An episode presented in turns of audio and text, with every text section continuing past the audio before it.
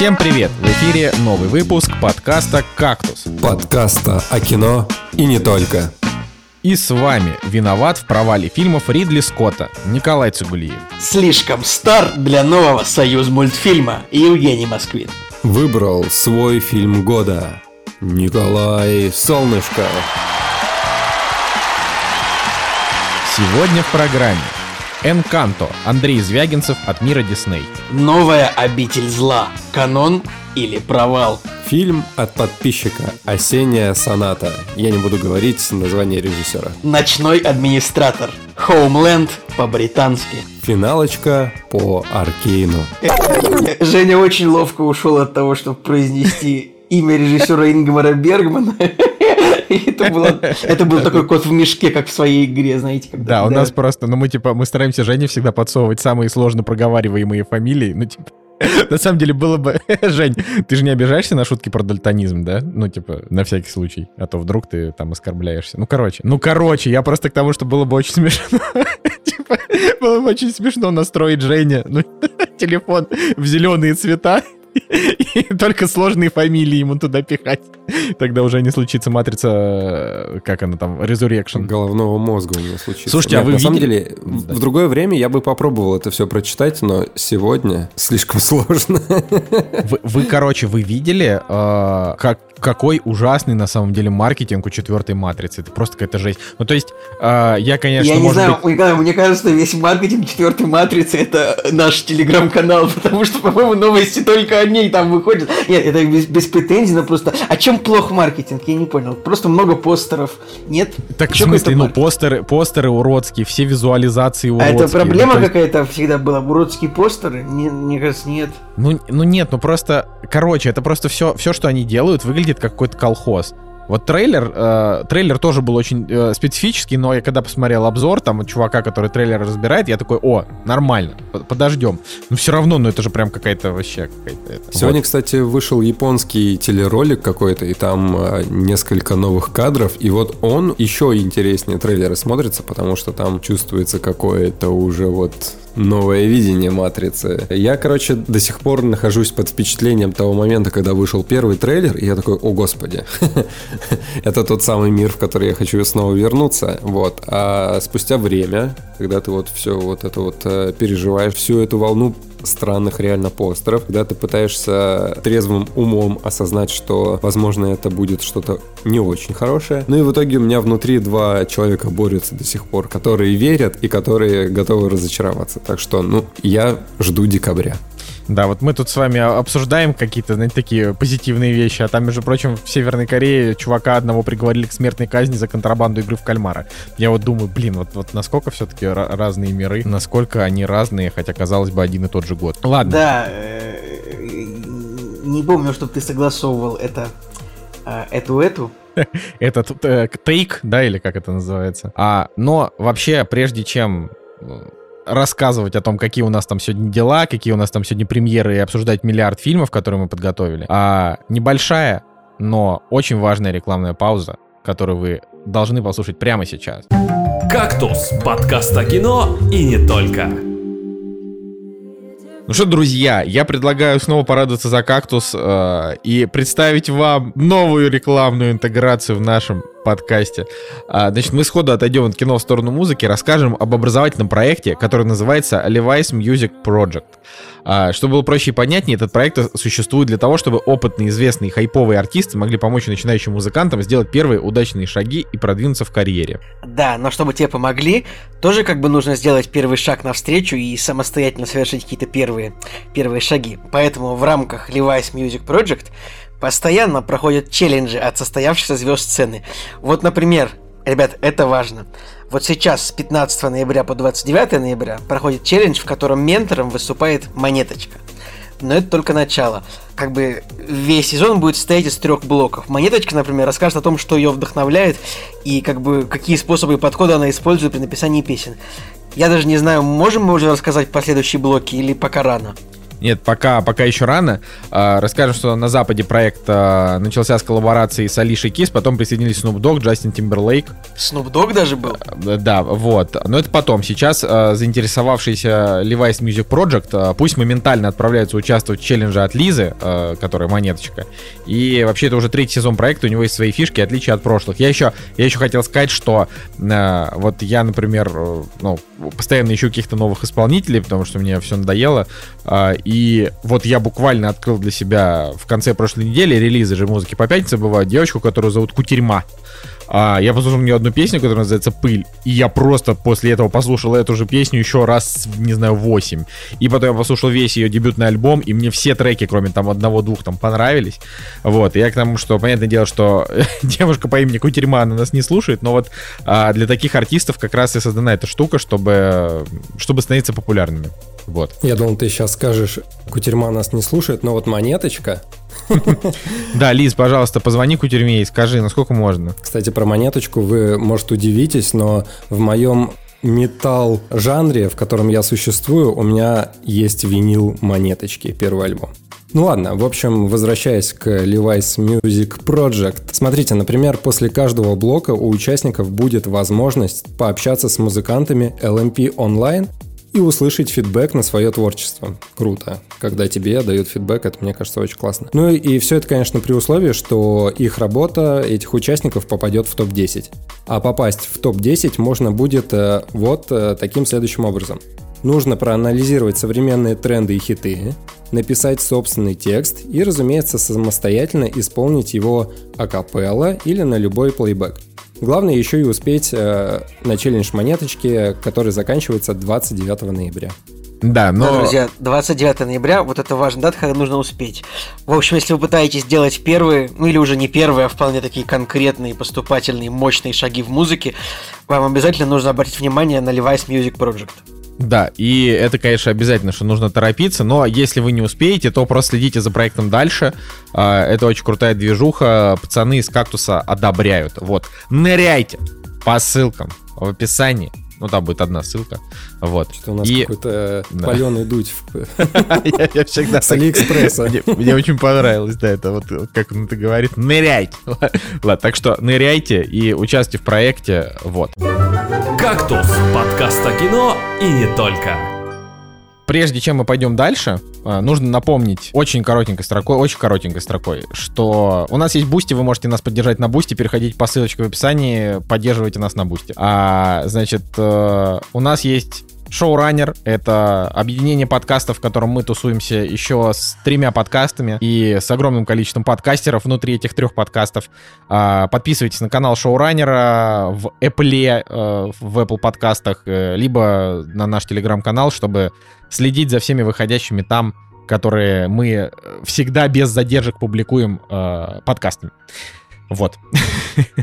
Ладно. Подкасты, подкасты, больше подкастов. Ох, подкасты! Обмажемся, обмажемся этими подкастами. Вот. Я, конечно, на, на, на самом деле, вот в чем а, есть, знаете, такое ощущение, ну, типа, когда ты записываешься уже столько лет, ну, типа, 6 лет, а для тебя, в принципе, ну, вот, нет сложности просто о чем-то поговорить. Вот это очень интересно, потому что иногда ты начинаешь общаться с людьми, и вот они, и вот они не очень сильно, а не то, что не расположены общаться, они бы и хотят, но они не понимают ни с чего начать, ни как-то вот, ну, такие вот прям необщительные. А ты понимаешь, что вот когда ты уже как бы в подкасте 6 лет, для тебя тебе просто Николай, говорят, вот я тема. Не думаю, я не думаю, что это из-за того, что ты в подкасте. Ты знаешь, ты из каждого официанта про каждое блюдо у него выспрашиваешь. Просто ты просто трещотка по жизни, как бы. Ну, вообще, подкаст, как будто я один такой, у нас тут трое таких, как Ну, я нет, я реально, да, четверо, пятеро. Это, от трое, Атланта, Спарта. Э, это самое. Нет, Николай, ты реально такой уникальный, который у каждого официанта. Ладно, неважно, давайте это э, к делу, к делу. Как у вас дела, господа? Почему ты, Женя, стар для союз мультфильма? Во-первых, скажи, почему ты сегодня вял для союз мультфильма? Да, давненько у меня не было такой ситуации, когда ты мне звонишь и будешь меня с э, вопросом, ну что, ты готов записываться? Я такой смотрю на часы, о господи, я проспал запись, э, начало записи подкаста. Реально давно такого не было, причем я просто прилег на диванчик, думаю так, пять минут, никому не повредят, мне тоже, и пять минут превращается где-то в час. Знаете, я сегодня буду запрещать вам говорить на все, на отвлеченные от кино темы, на не, не согласованные заранее, потому что э, время придет, когда и Жека такой, ну все, ребят, типа полночь, мне пора. Нет, нет, нет, Женя сегодня в полночь никуда не пойдет. Женя, Женя сегодня это. Женя сегодня с нами до победного будет разговаривать. Вообще, как это, ставьте, знаете что, ставьте лайки, чтобы следующий подкаст тоже был длинный, потому что мы вообще не видим активность. Никто не комментирует нам подкасты, лайки нам не ставят. Господа, вы есть или нет? Ну-ка, давайте-ка все проснемся. Тут э, трое 30-летних, уже кто-то даже э, старше, э, просто пожилых мужчин э, для вас тут раз в неделю собираются. Где активность? Где? Где активность? Это, вот. Я примерно, это был примерно диалог Николая Солнышко и официанта. Да, да, Женя, просыпайся, просыпайся, Женя, где активность?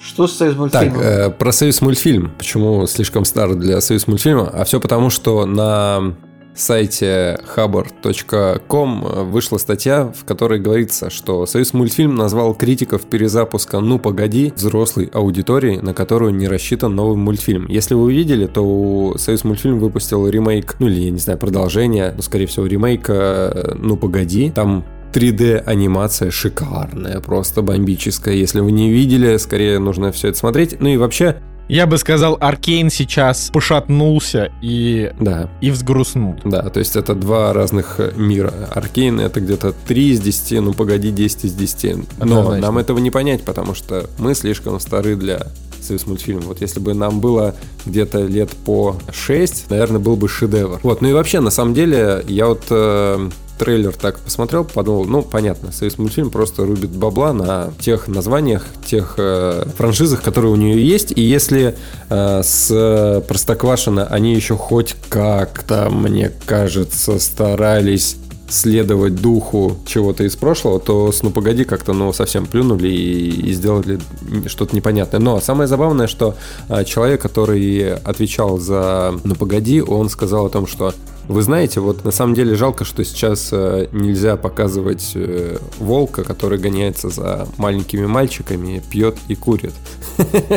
Я подумал, черт, действительно. О чем вообще снимать тогда этот мультфильм, действительно? Да. Слушайте, ну, э, если про дела говорить, то, знаете, мы в прошлом подкасте... Не-не, мы не спрашивали про дела, все хорошо, молодец. Николай, а, нет, пожалуйста, расскажи, но уложи это как-нибудь пару абзацев, пожалуйста, потому что время поджимает. Так, Николай, ты что, сегодня модератор подкаста, что ли? Ну, не давали? Потому что я, я что час вас ждал.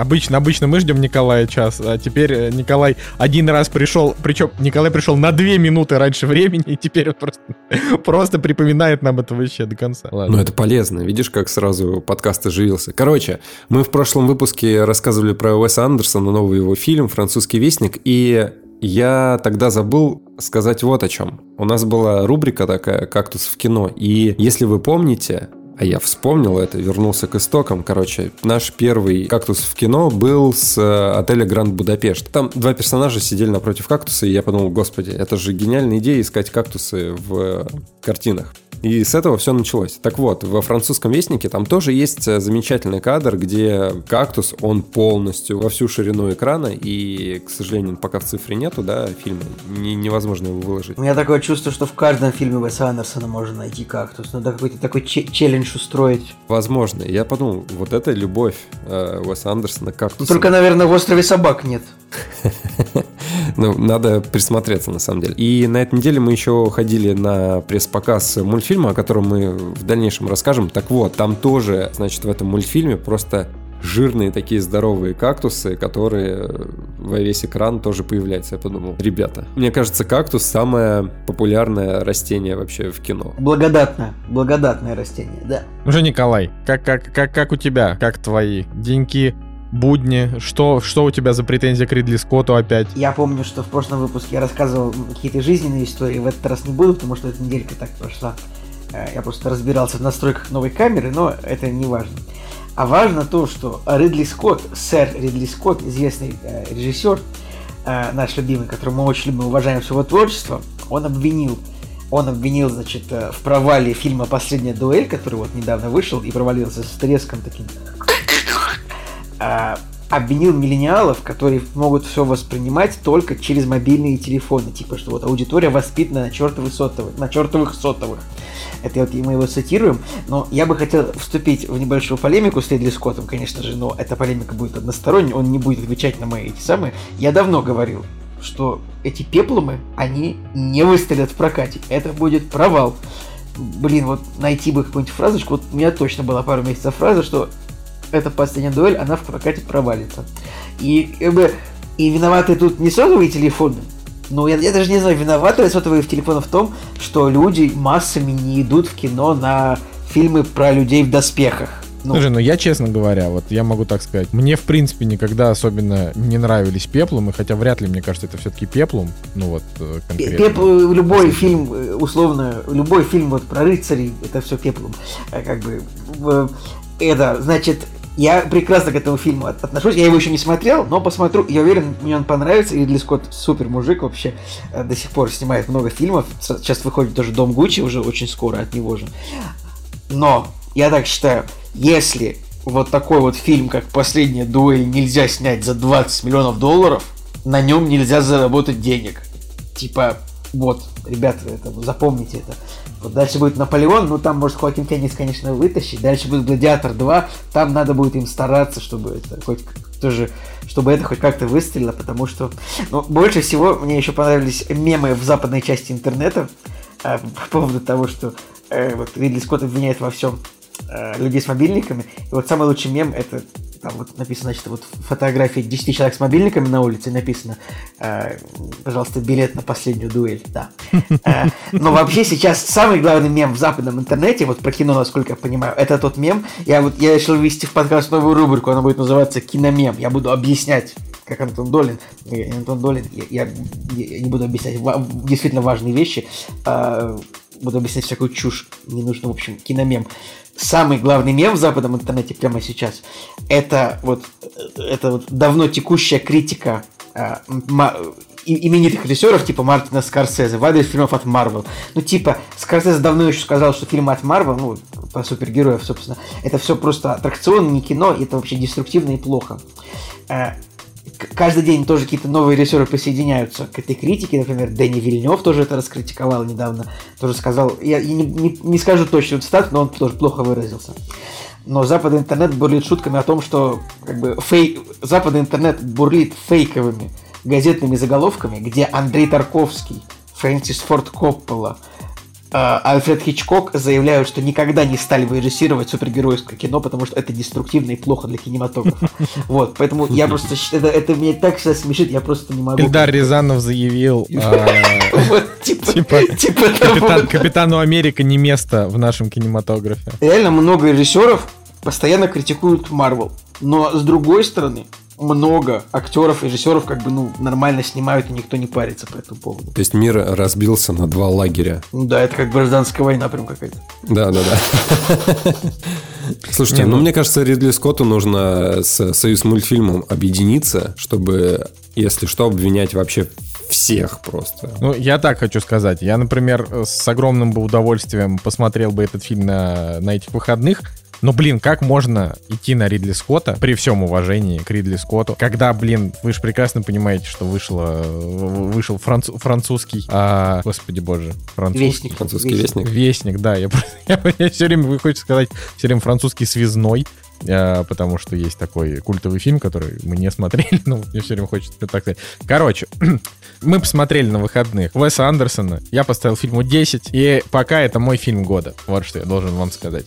Ну, именно фильм. Потому что, ну, там нельзя в тот же ряд ставить сцены из супружеской жизни, которые мы посмотрели замечательные. Вот. А, а здесь, как бы, здесь история в том, что я протащился, я не буду очень долго рассказывать, э, да чем я тебе сильным. Да я тебе и не позволю, но ты попытайся.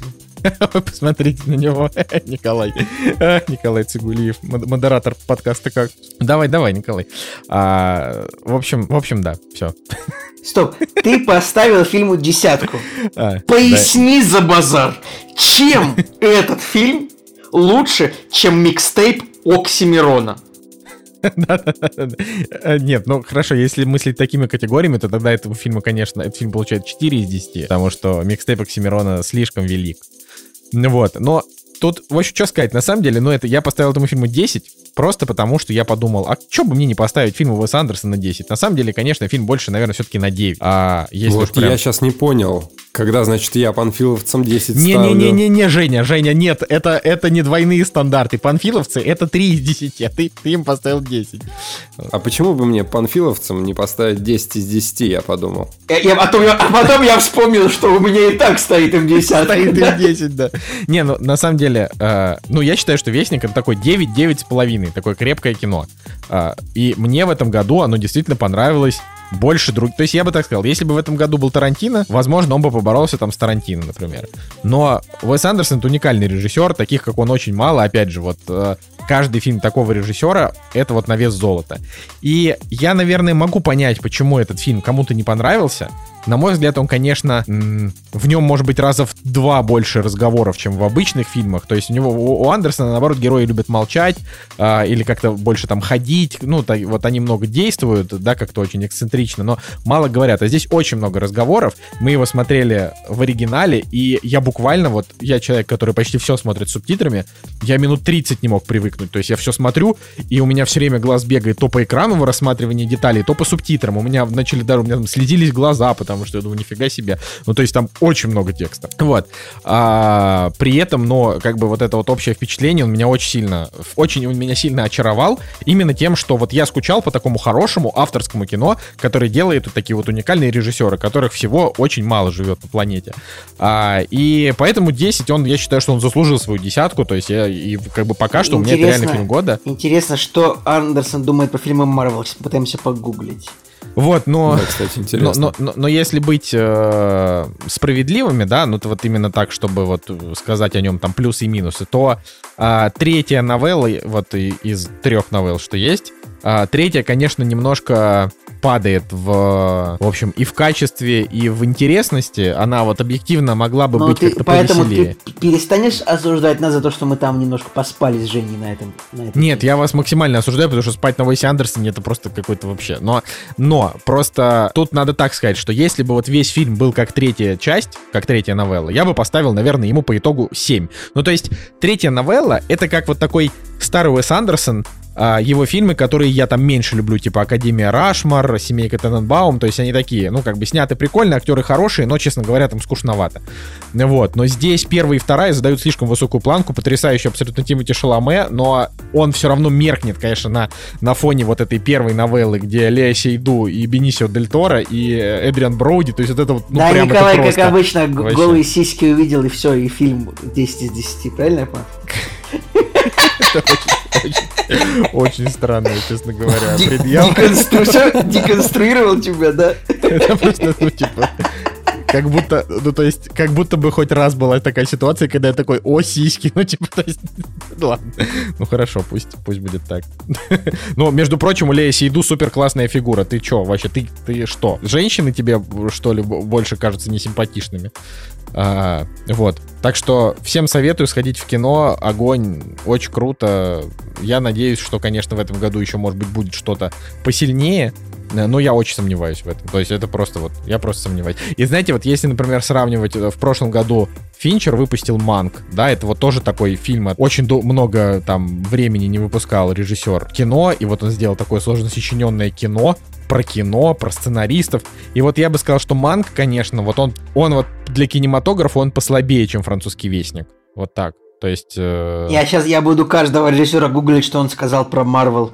Типа, Уэс Андерсон ничего не сказал. Сейчас скажем, что поищем, что Финчер сказал. Да, но Уэс давай Андерсон мы... ничего не сказал, это? но во французском Вестнике, получается, мы в прошлый раз считали, сколько актеров сыграли в Джеймсе Бонде, а можно в этот раз прикинуть, сколько актеров у него из этого фильма играли в Марвел. То есть, получается, Тильда Свинтон была, а Бенисио Дель Торо был, Оуэн Уилсон был, то есть это уже трое. Не знаю, Эдварда Нортона можно приписывать? Он же тоже был, по он идее, был, Он был давно, да. Был, он Халка играл. Не, да, Уильям Халк. Дефо немножко... Ну, он сейчас будет, наверное, в следующем Короче, ладно. Уэс Андерсон ничего не сказал про Марвел, а вот Дэвид Финчер э, критически отнесся к подходу Марвел, студии Марвел.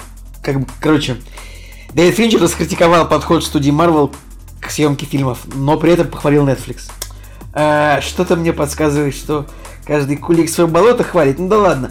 В общем, Финчер в, в ту же колоду людей, которые, значит, критиковали Марвел. Я все еще не понимаю, в чем, в чем твоя проблема с Леей Сейду, но это ладно. Моя? Как бы оставим это на, Нет оставим никакой- это на откуп Я- э, По- комиссии по ЛГБТ э, сообществам, Где которые ты будут- проблему мою нашел с Лесиду? Прекрасная Ты актриса. предъявил, предъяв- Нет, вообще она, она, конечно, она, конечно, очень клевая. А, значит, пойдемте обсуждать премьеры, потому что я могу так очень долго течь водой, э, растекаться по древу, но Николай плохо работает модерирование. Все, побежали. Вот и они! Премьеры недели! Господа, премьерный день 25 ноября 2021 года. А, я просто в двух словах скажу, какие у нас премьеры ждут, а дальше перехватят, э, значит, Николай и Евгений и будут очень долго рассказывать. А, главные, главные, наверное, четыре премьеры из шести, что есть. А, ну, во-первых, Джармуш э, с фильмом «Мертвец» 95 года возвращается в кинотеатр, иное кино прокатывает. Молодцы, красавчики. Вряд ли, вряд ли я пойду. но 4К реставрация, субтитры. ну, это, это, как, это круто, но... Но я, я не знаю. Ну, может быть. То есть, ну, это... Не знаю.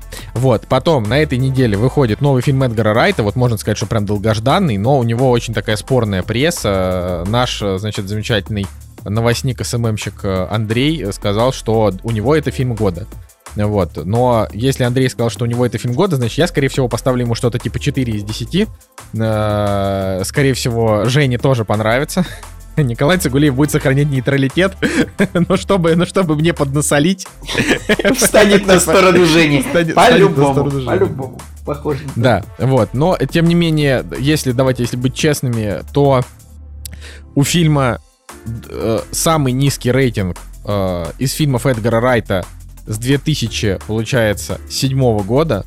А если... На MDB 39 тысяч оценок, 7,3 оценка. Не, я говорю про кинопоиск сейчас. Вот. А, потому что, например, вот у фильма Армагеддец у него оценка чуть-чуть пониже, но там и 72 тысячи оценок. А у прошлой ночи в Сохо, который как бы выходит только в четверг, уже 4 тысячи оценок. Видимо, там его нормально уже а, кто-то в интернете поскачивал и посмотрел. Но тут что можно сказать? Ну, тут есть прекрасная Томасин Маккензи, которая была в фильме «Время», а, и Аня Тейлор-Джой, которую, которая, как это, наше все, новая Дженнифер Лоуренс. Поэтому нужно обязательно посмотреть, но вот э, такая история. А, и купе номер 6, про который нам рассказывала замечательная Надя Москвина, наверное, месяц назад. А, его обязательно надо смотреть, поддерживать русское кино и вообще. Ну вот, ну а дальше я передаю слова коллегам моим вот этим вот двум. Да, друзья, ну что, на этой неделе, на этой неделе выходит перезапуск игровой франшизы «Обитель зла», которая из игр перебралась в кино в начале 2000-х годов. А, Тогда это осуществил культовый, культовый режиссер Пол W. С. Андерсон. А, И тогда эта эпопея, как обычно начал издалека, тогда эта эпопея растянулась аж до 2016 года на 6 фильмов это все дело с 2002 что ли, 2003 и ну все фильмы были как бы короче штука в том что фи- фильмы обители зла Пола Андерсона они как бы по играм были постольку поскольку. То есть там была общая концепция взята из игр некоторые монстры взятые из игр персонажи взятые из игр но как бы весь сюжет тут был абсолютно другой. И наверное я так понимаю что все-таки экранизации э, Пола Андерсона они сыскали сыскали, смешное слово. Они сыскали большую любовь не среди фанатов игровой серии «Обитель зла», а просто среди любителей Милы Йовович, я не знаю, там, или просто среди люби- любителей тупых боевиков про зомби. Вот. Мне, кстати, нравилась всегда «Обитель зла» Пола Андерсона, но, но не все части, то есть, как бы вот последние две отвратительные, прям невозможно смотреть было. Но первая, вторая, а, четвертая, при- при- приемлемые крепкие боевички. Четвертая часть как бы даже была снята в настоящем 3D и в кино, в кино она смотрелась балдежно. Ну ладно, не будем обсуждать старые части. Ну вот, значит, так сказать, решили, решили киноделы перезапустить. а, перезапустить «Обитель зла». Николай, дай, пожалуйста, немножко вводных тоже вот. Почему решили перезапустить и кто? Давайте я дам немножко вводных, хотя я не смотрел этот фильм. А, основные вводные просто в чем вообще не заключаются? В том, что «Обитель зла» — это игровая серия, э, и по ней сняли, соответственно, вот эти вот все фильмы Пола Андерсона с Милой Йовович, но а, фильмы Пола Андерсона с Мильевич, они про э, персонажей, которые в играх никак не участвуют. Там, значит, персонаж зовут Элис. а, Ну, и... ну, Николай, в фильмах Пола Андерсона тоже есть все персонажи из игр, абсолютно. Они Да, просто... да, но как бы вокруг, вокруг этой Элис, которая, которой не было в играх, хотя, может быть, в каких-то она там уже поздних играх и появилась. Ну, в общем, неважно, да, там появлялись все эти культовые герои, там и э, Джилл Валентайн, и, наверное, да, и Клэр Редфилд, в общем, они там, и Крис Редфилд, все они были, и, значит, этот главный а, супер-мега-мерзкий злодей, как его там зовут, я все время забываю. Кстати, по-моему, Вескер, доктор Аль- Альберт, Альберт Вескер. Вескер был, но он там тоже дру- другой, абсолютно. И Карлос был, Николай, и Леон даже был в одной из последних Карл, частей. да, да, я знаю, что было, что здесь. Ну, короче, вот они, вот они там были все. А, но. м, Но, честно говоря, ну, типа, серия Пол Андерсон, ну, это же говнище поганое. Ну, в том плане, что, да, там есть какие-то фильмы, которым у меня даже стоит 7, но по факту, э, в отличие там от игр, сюжет максимально примитивный. Буквально фильмы выходили раз в 2-3 года, а, и там просто был сюжет вот такой на, на одну серию сериала. То есть они из точки А перебегали в точку Б, пару раз перестрелялись, все, следующий фильм, два года жди. Ну, то есть это вот для меня это было очень странно, но мы все равно его как бы посмотрели там финал в кино, мы там прям сходили, вот это вот все, попрощались с франшизой, до свидос.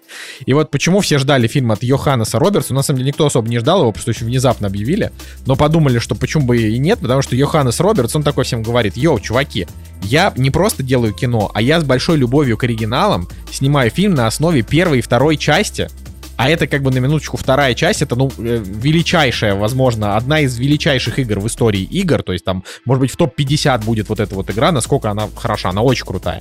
Она там просто, э, просто дала очень много там поп-культуре, ну, и, конечно, первая сама по себе, потому что она тоже, ну, она там страшная, она там людей пугала и так далее. Вот, и, соответственно, первые две обители зла, это вот это такие каноничные, супер классные игры. И вот он такой говорит, я взял и вот снял 100-минутный фильм на основе этих первых двух частей. А, и все ждали, потому что, то есть даже когда по трейлеру увидели, что почему-то белый, симпатичный, голубоглазый Леон Кеннеди превратился а, в мексиканца, ну, это ладно, да, пожалуйста. А, но все ждали после вот этих вот интервью режиссера, что он там бережно отнесется к оригиналу и сделает вот на бюджет, который ему дали, вот насколько это возможно. И поэтому, когда вот Николай Цигулиев вернулся из кинотеатра и начал мне рассказывать про то, как дела с фильмом, я, конечно, я, конечно, приуныл. Да, да, да. В общем, я так скажу, я был в ярости, честно, когда я фильм посмотрел. А, Спасибо большое компании Sony за приглашение на пресс-показ, конечно, ну, но я, к сожалению, должен быть честным. Это очень плохой, очень слабый фильм. То есть, и у меня вот, я такой думаю, блин, но он правда похож немножко на игры. Он, в нем правда соблюдя, соблюдаются какие-то моменты, то есть какие-то локации даже воссозданы. Но проблема этого фильма в том, что вот в отличие от тех же фильмов Пола Андерсона, он вообще не развлекает. Он как бы достаточно, достаточно скучный. Персонажи, ну, актер, вот, короче, в фильме вот большинство вещей, которые могут быть пл- пл- плохи, они плохи. То есть персонажи мне не нравятся просто. Вот нам главный герой э, Кл- Клэр Редфилд, она как бы главная героиня в исполнении актрисы Каи Скаделарио, э, но во-первых, я не фанат этой актрисы, она еще в «Пиратах Карибского моря» не особо мне понравилась, но... Классная она, милашка ты Ну, вообще. Николай, да ты, Николай, вот можешь вот так хоть про одну актрису не сказать этого? Ты уже 7 штук, у тебя всех классные милашки. Так вот, но вот этот персонаж, ну, она, да, как в играх, она приезжает в Ракун Сити. Кстати, тут, кстати, тут тоже важно. Мы привыкли, что Ракун Сити изначально, кстати, сейчас, сейчас, сейчас Николай Солнышко взорвется жопа, но я в очередной раз сделаю это. Да, я сейчас сделаю это. Ракун Сити, он же Енотоград, а может быть Енотовск, а может быть, Енотовск. а может быть даже Енотьевск, а может быть даже Ен- Енотеева. Е- Ена- Енотеево. Енотеево здесь это маленький город, то есть это типа маленький город такой в горах. Мы привыкли, что это обычно мегаполис, то есть который прям атомной бомбой взрывают, потому что... Енотбург. Енотбург, да. А здесь это маленький город. Э, В общем, она туда приезжает, э, ведомая конспирологическим видео э, человека из интернета о том, что э, компания Umbrella подливает э, в воду химикаты, и скоро все жители превратятся в зомби. Я не знаю, мне кажется, в играх такого не было, Николай, правильно? Зомби появились из-за из-за того, что вирус убежал из лаборатории. Потому что у меня цепочка тоже потерялась. Но в целом... На самом здесь- деле, там цепочка, цепочка очень простая. Ракун Сити это город специально построенный для того, ну, как бы амбреллой, по факту спонсируемый Umbrella, и чуваки из Umbrella, это злая корпорация, которая делала биологическое оружие, она просто проводила там эксперименты на жителях. И вот так случилось, что вирус утек, а, и э, вот как бы события по факту обители зла, они действительно начались, то есть там первые три части обители зла, это вот то, что произошло с трех сторон. Ну, то есть там, окей, обитель зла 1 это вот первый день, обитель зла 2 и 3 это второй день, как это все случилось, ну и так далее. Вот. Э, Ну, ну, второй, вот. второй и третий, мне кажется, там даже параллельно что-то могло происходить. Ну, вторая и третья идут параллельно, а первая идет вот э, чуть-чуть заранее, да. И, но тут, тут, тут так, тут тоже немножко изменено. То есть режиссер, вот он нам говорит, я фанат, я прям все сделал. Нет, неправда. Вот давай, давай как фанаты. У режиссера здесь, значит, Амбрелла подливала воду всем жи- в воду жителям, значит, специально химикат какой-то, чтобы они в какой-то момент стали зомби. И тут, да, тут все становятся зомби в какой-то момент. Ну, это спойлер, не спойлер, ну вот это так происходит. А, в- да, все герои есть из игр, но они как бы видоизменены. Леон Кеннеди, который в играх был такой такой э, благородный молодой человек, который пытался спасти всех женщин на своем пути. Здесь он просто проклятый, как какой-то те- темнокожий клоун, кло- он клоун просто здесь, который, э, значит, в, в- учебной полицейской академии подстрелил жопу э, своему напарнику, и за это его отправили служить в полицию вот в этот город, типа в захолустный. Ну, он тут, типа, типичный, комичный, дурацкий персонаж. Ну, как бы, не то, чтобы я как-то обижался за то, чтобы... Не, ну э, Леон это же су- супер серьезный всегда ну, персонаж. Нет, Ну, тут есть- это дурак просто. Тут, тут все персонажи, вот, короче, тут все персонажи просто классические герои фильмов ужасов. Типа, Крис Редфилд это такой ду- дурень, который не видит э, зла. Типа что, да нет, была нормальная компания, быть такого не может. Альберт Вескер, человек, который немножко предатель. Джилл Валентайн тоже э, и измененной этничностью относительно игр. Ну, как бы, извините. Э, ну, она здесь похожа на себя, но вот именно как характер. Но как бы Фильм, просто он меня не развлек, я просто я не понял, где он должен меня развлечь. Некоторые сцены, да, вот дальнобойщик, который едет с бургером и сбивает зомби. Я причем, мне кажется, что я эту сцену видел раза четыре, типа, когда я смотрел старые обители зла игры, потом новые смотрел, и вот снова в кино, я такой думаю, ну да, он едет, ест бургер, сейчас он собьет зомби, ну да, сбил зомби, это, это не секрет. Но просто вот они что-то где-то встретились, где-то появляются зомби, они идут в полицейский участок, но просто нету, нету напряженных моментов вообще. А некоторые герои спасают с помощью монтажа. Есть момент, где Криса Редфилда хватают 5 зомби, прям вот хватают, все, вот он сожран. Пропуск, типа, э, показывается другой персонаж, через, и через 20 секунд Редфилд, типа, уже убегает от них. Как он оттуда спасся, мы не знаем. Он спасся, да, сюжетным телепортом как бы тут вроде как есть главный злодей из игр, доктор Биркин, ну мы понимаем. Он тут как бы Биркин не главный злодей из игр, он, ну, он просто гла- злодей второй, он второй злодей, части вот, конкретно. ну, вот, конкретно вот мы что тут экранизируем, нас тут экранизируют типа вторую часть, значит он главный злодей здесь. И он тут есть, да, а, и вот он по канону, да, он превращается, конечно же, в монстра. Ну, я как бы не хочу спойлерить, но типа три минуты вот занимает финальный, финальный файт здесь. Это, это очень, это, это разочаровывающе просто. То есть Тут где-то должно быть какое-то напряжение созданное. Вот в сценах, где появляются зомби, как бы персонажи такие... «Э». И вот они как-то даже не пытаются от них убежать, сделая вид, что они опасны. Кор- просто вот в фильмах Пола Андерсона, ну, в первой части точно, там вот как-то эти зомби, они прям были супер опасны для героев. Было видно, что все, зомби укусил, сейчас созрет, все, персонаж отъехал. Тут как-то Крис Редфилд раз 30, наверное, он а- отбился просто руками от зомби в упор. Я честно, я не знаю, что, что, о чем вообще думал. Режиссер, сценарист, вот для- как это... Вот я как... У фильма реально будет рейтинг 5,5, потому что это... Он ноль раз меня развлек, как бы ноль... Спецэффекты, спецэффекты. Вот откровенно в некоторых моментах просто заблюрит да, драка. Есть спецэффект, где дерутся два спецэффекта, вот там просто блюр. Это хуже, чем Веном в каких-то моментах. Просто... Я, я, я не знаю, как бы реально лучше вот Метакритик 45. это на основании 9 рецензий, пожалуйста. Когда, э, когда будет там типа 100 рецензий, 50 рецензий, там будет меньше. Я не верю, что это может быть 45, потому что это хуже фильм. А MDB уже, кстати, 5,9. Вот. А, поэтому я, я был очень сильно разочарован а, тем, что вот в каком напряжении, как интересно может быть игра.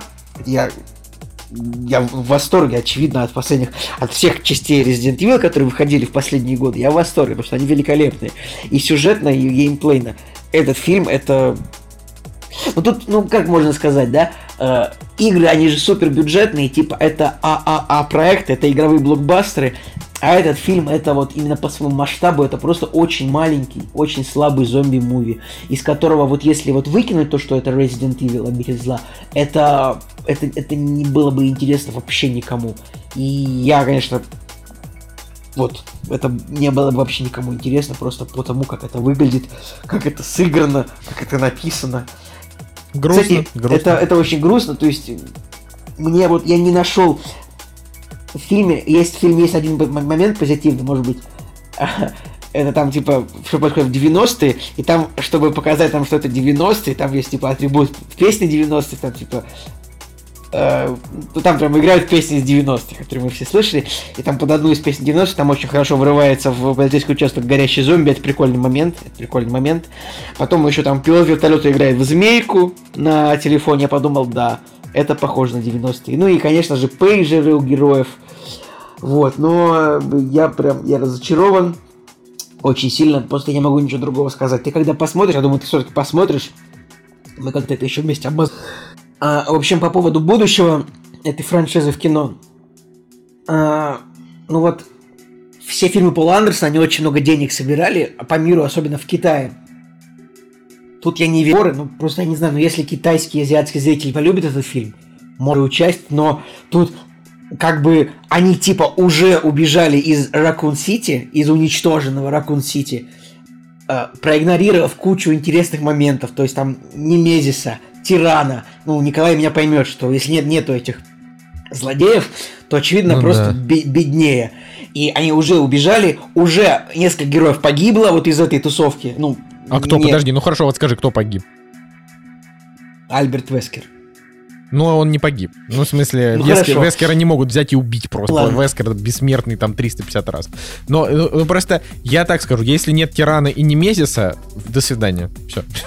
можно можно закон- закончить диалог. Не Можно, руга- можно ругать э, фильм Пола Андерсона, но во второй части «Обитель зла. Апокалипсис» там был Немезис неплохой, там был Карлос, который вообще был балдежный, а тут Карлоса не было, и очевидно... ну, з- Короче, говорит режиссер, снимаю скрупулезно по играм. Нет. Э, И, и Ну, это получилось, обидно, это и обидно. получилось Мне- и не по играм, по большому счету, и, и плохо получилось. Вот так вот я считаю. Так что Ну, понимаешь, Николай, это, это какая-то... Это на самом деле не то, что какое-то, это, ну, самое настоящее проклятие этой франшизы, потому что, ну, как бы фильмы Пола Андерсона все равно отстой. Ну, то есть они, они реально... Ты как бы говоришь, там фильмы много собирали. Ну, типа, «Обитель зла 2» при бюджете в 45 миллионов собрал 130. Ну, это провал. По Последняя факту. часть, пожалуйста, при бюджете в 40 собрала 300. Имею в виду. Не, это понятно. Но я просто смотрю, типа, да, там «Обитель зла 3», э, там, бюджет 45 миллионов, собрал 147. То есть это просто история о том, что какие-то студии отмывали бабки. Просто какие-то бандиты, наверное. Не-не-не, Ну, типа- там все просто тоже у, у фильмов Пола Андерса тоже не все было гладко. Они, правда, к середине франшизы там, правда, все стало хуже. Но потом, и Пол Андерсон тоже не снимал все части, но вот он вернулся там где-то к четвертому. И вот именно на четвертой части, когда они оседлали 3D, четвертая часть Обитель Ж- Afterlife, Жизнь после смерти, при бюджете в 60 она собрала 300, и это уже блокбастер. С этим уже ничего не поделать, Николай. Женя, Поэтому- Женя, а ты помнишь? Ты помнишь, как мы с тобой пошли на обитель зла возмездие? Ты помнишь? да, конечно, помню. историю? Это была замечательная история. Так расскажи ее, господи, молчаливая. Ты думаешь, мы тебе дадим тебе молчать? Мы не дадим тебе молчать. Разговаривай. Подожди, а мы с тобой на 3D версию ходили тогда? Выбирали пойти на дикарей, по-моему, Оливера Стоуна, или как там этот фильм? Да, как Да, этот фильм называется. И мы Savages. такие, нет, не пойдем, пойдем на обитель зла. Это не мы, это не мы. Я сказал, идем на дикарей. И там был Женя и еще один его товарищ. а, и они такие, пойдем на обитель зла возмездия. Вот. А я такой, блин, чуваки, ну типа, ну обитель зла возмездия ничего хорошего нам не обещает. И по итогу вот я поставил 4 этому фильму. Я Четыре. скажу, я скажу больше, у меня тройка стоит «Обитель зла возмездия», потому что это очень плохой фильм, который Это просто очень плохой. отвратительное говно, просто, просто пора. Это типа фильм, вот я его каждый раз, когда я его вспоминаю, я думаю, вы чё, вы... То есть, Пол Андерсон, ты чё, прикалываешься? Ты 95 минут показал нам, как персонажи ходят по павильонам. Там по сюжету они ходили по павильонам, которые похожи на разные города. Да, они это- пробежали это просто чудо- дом с это павильонами, чудовищно. вышли из него и ушли. И я такой, что?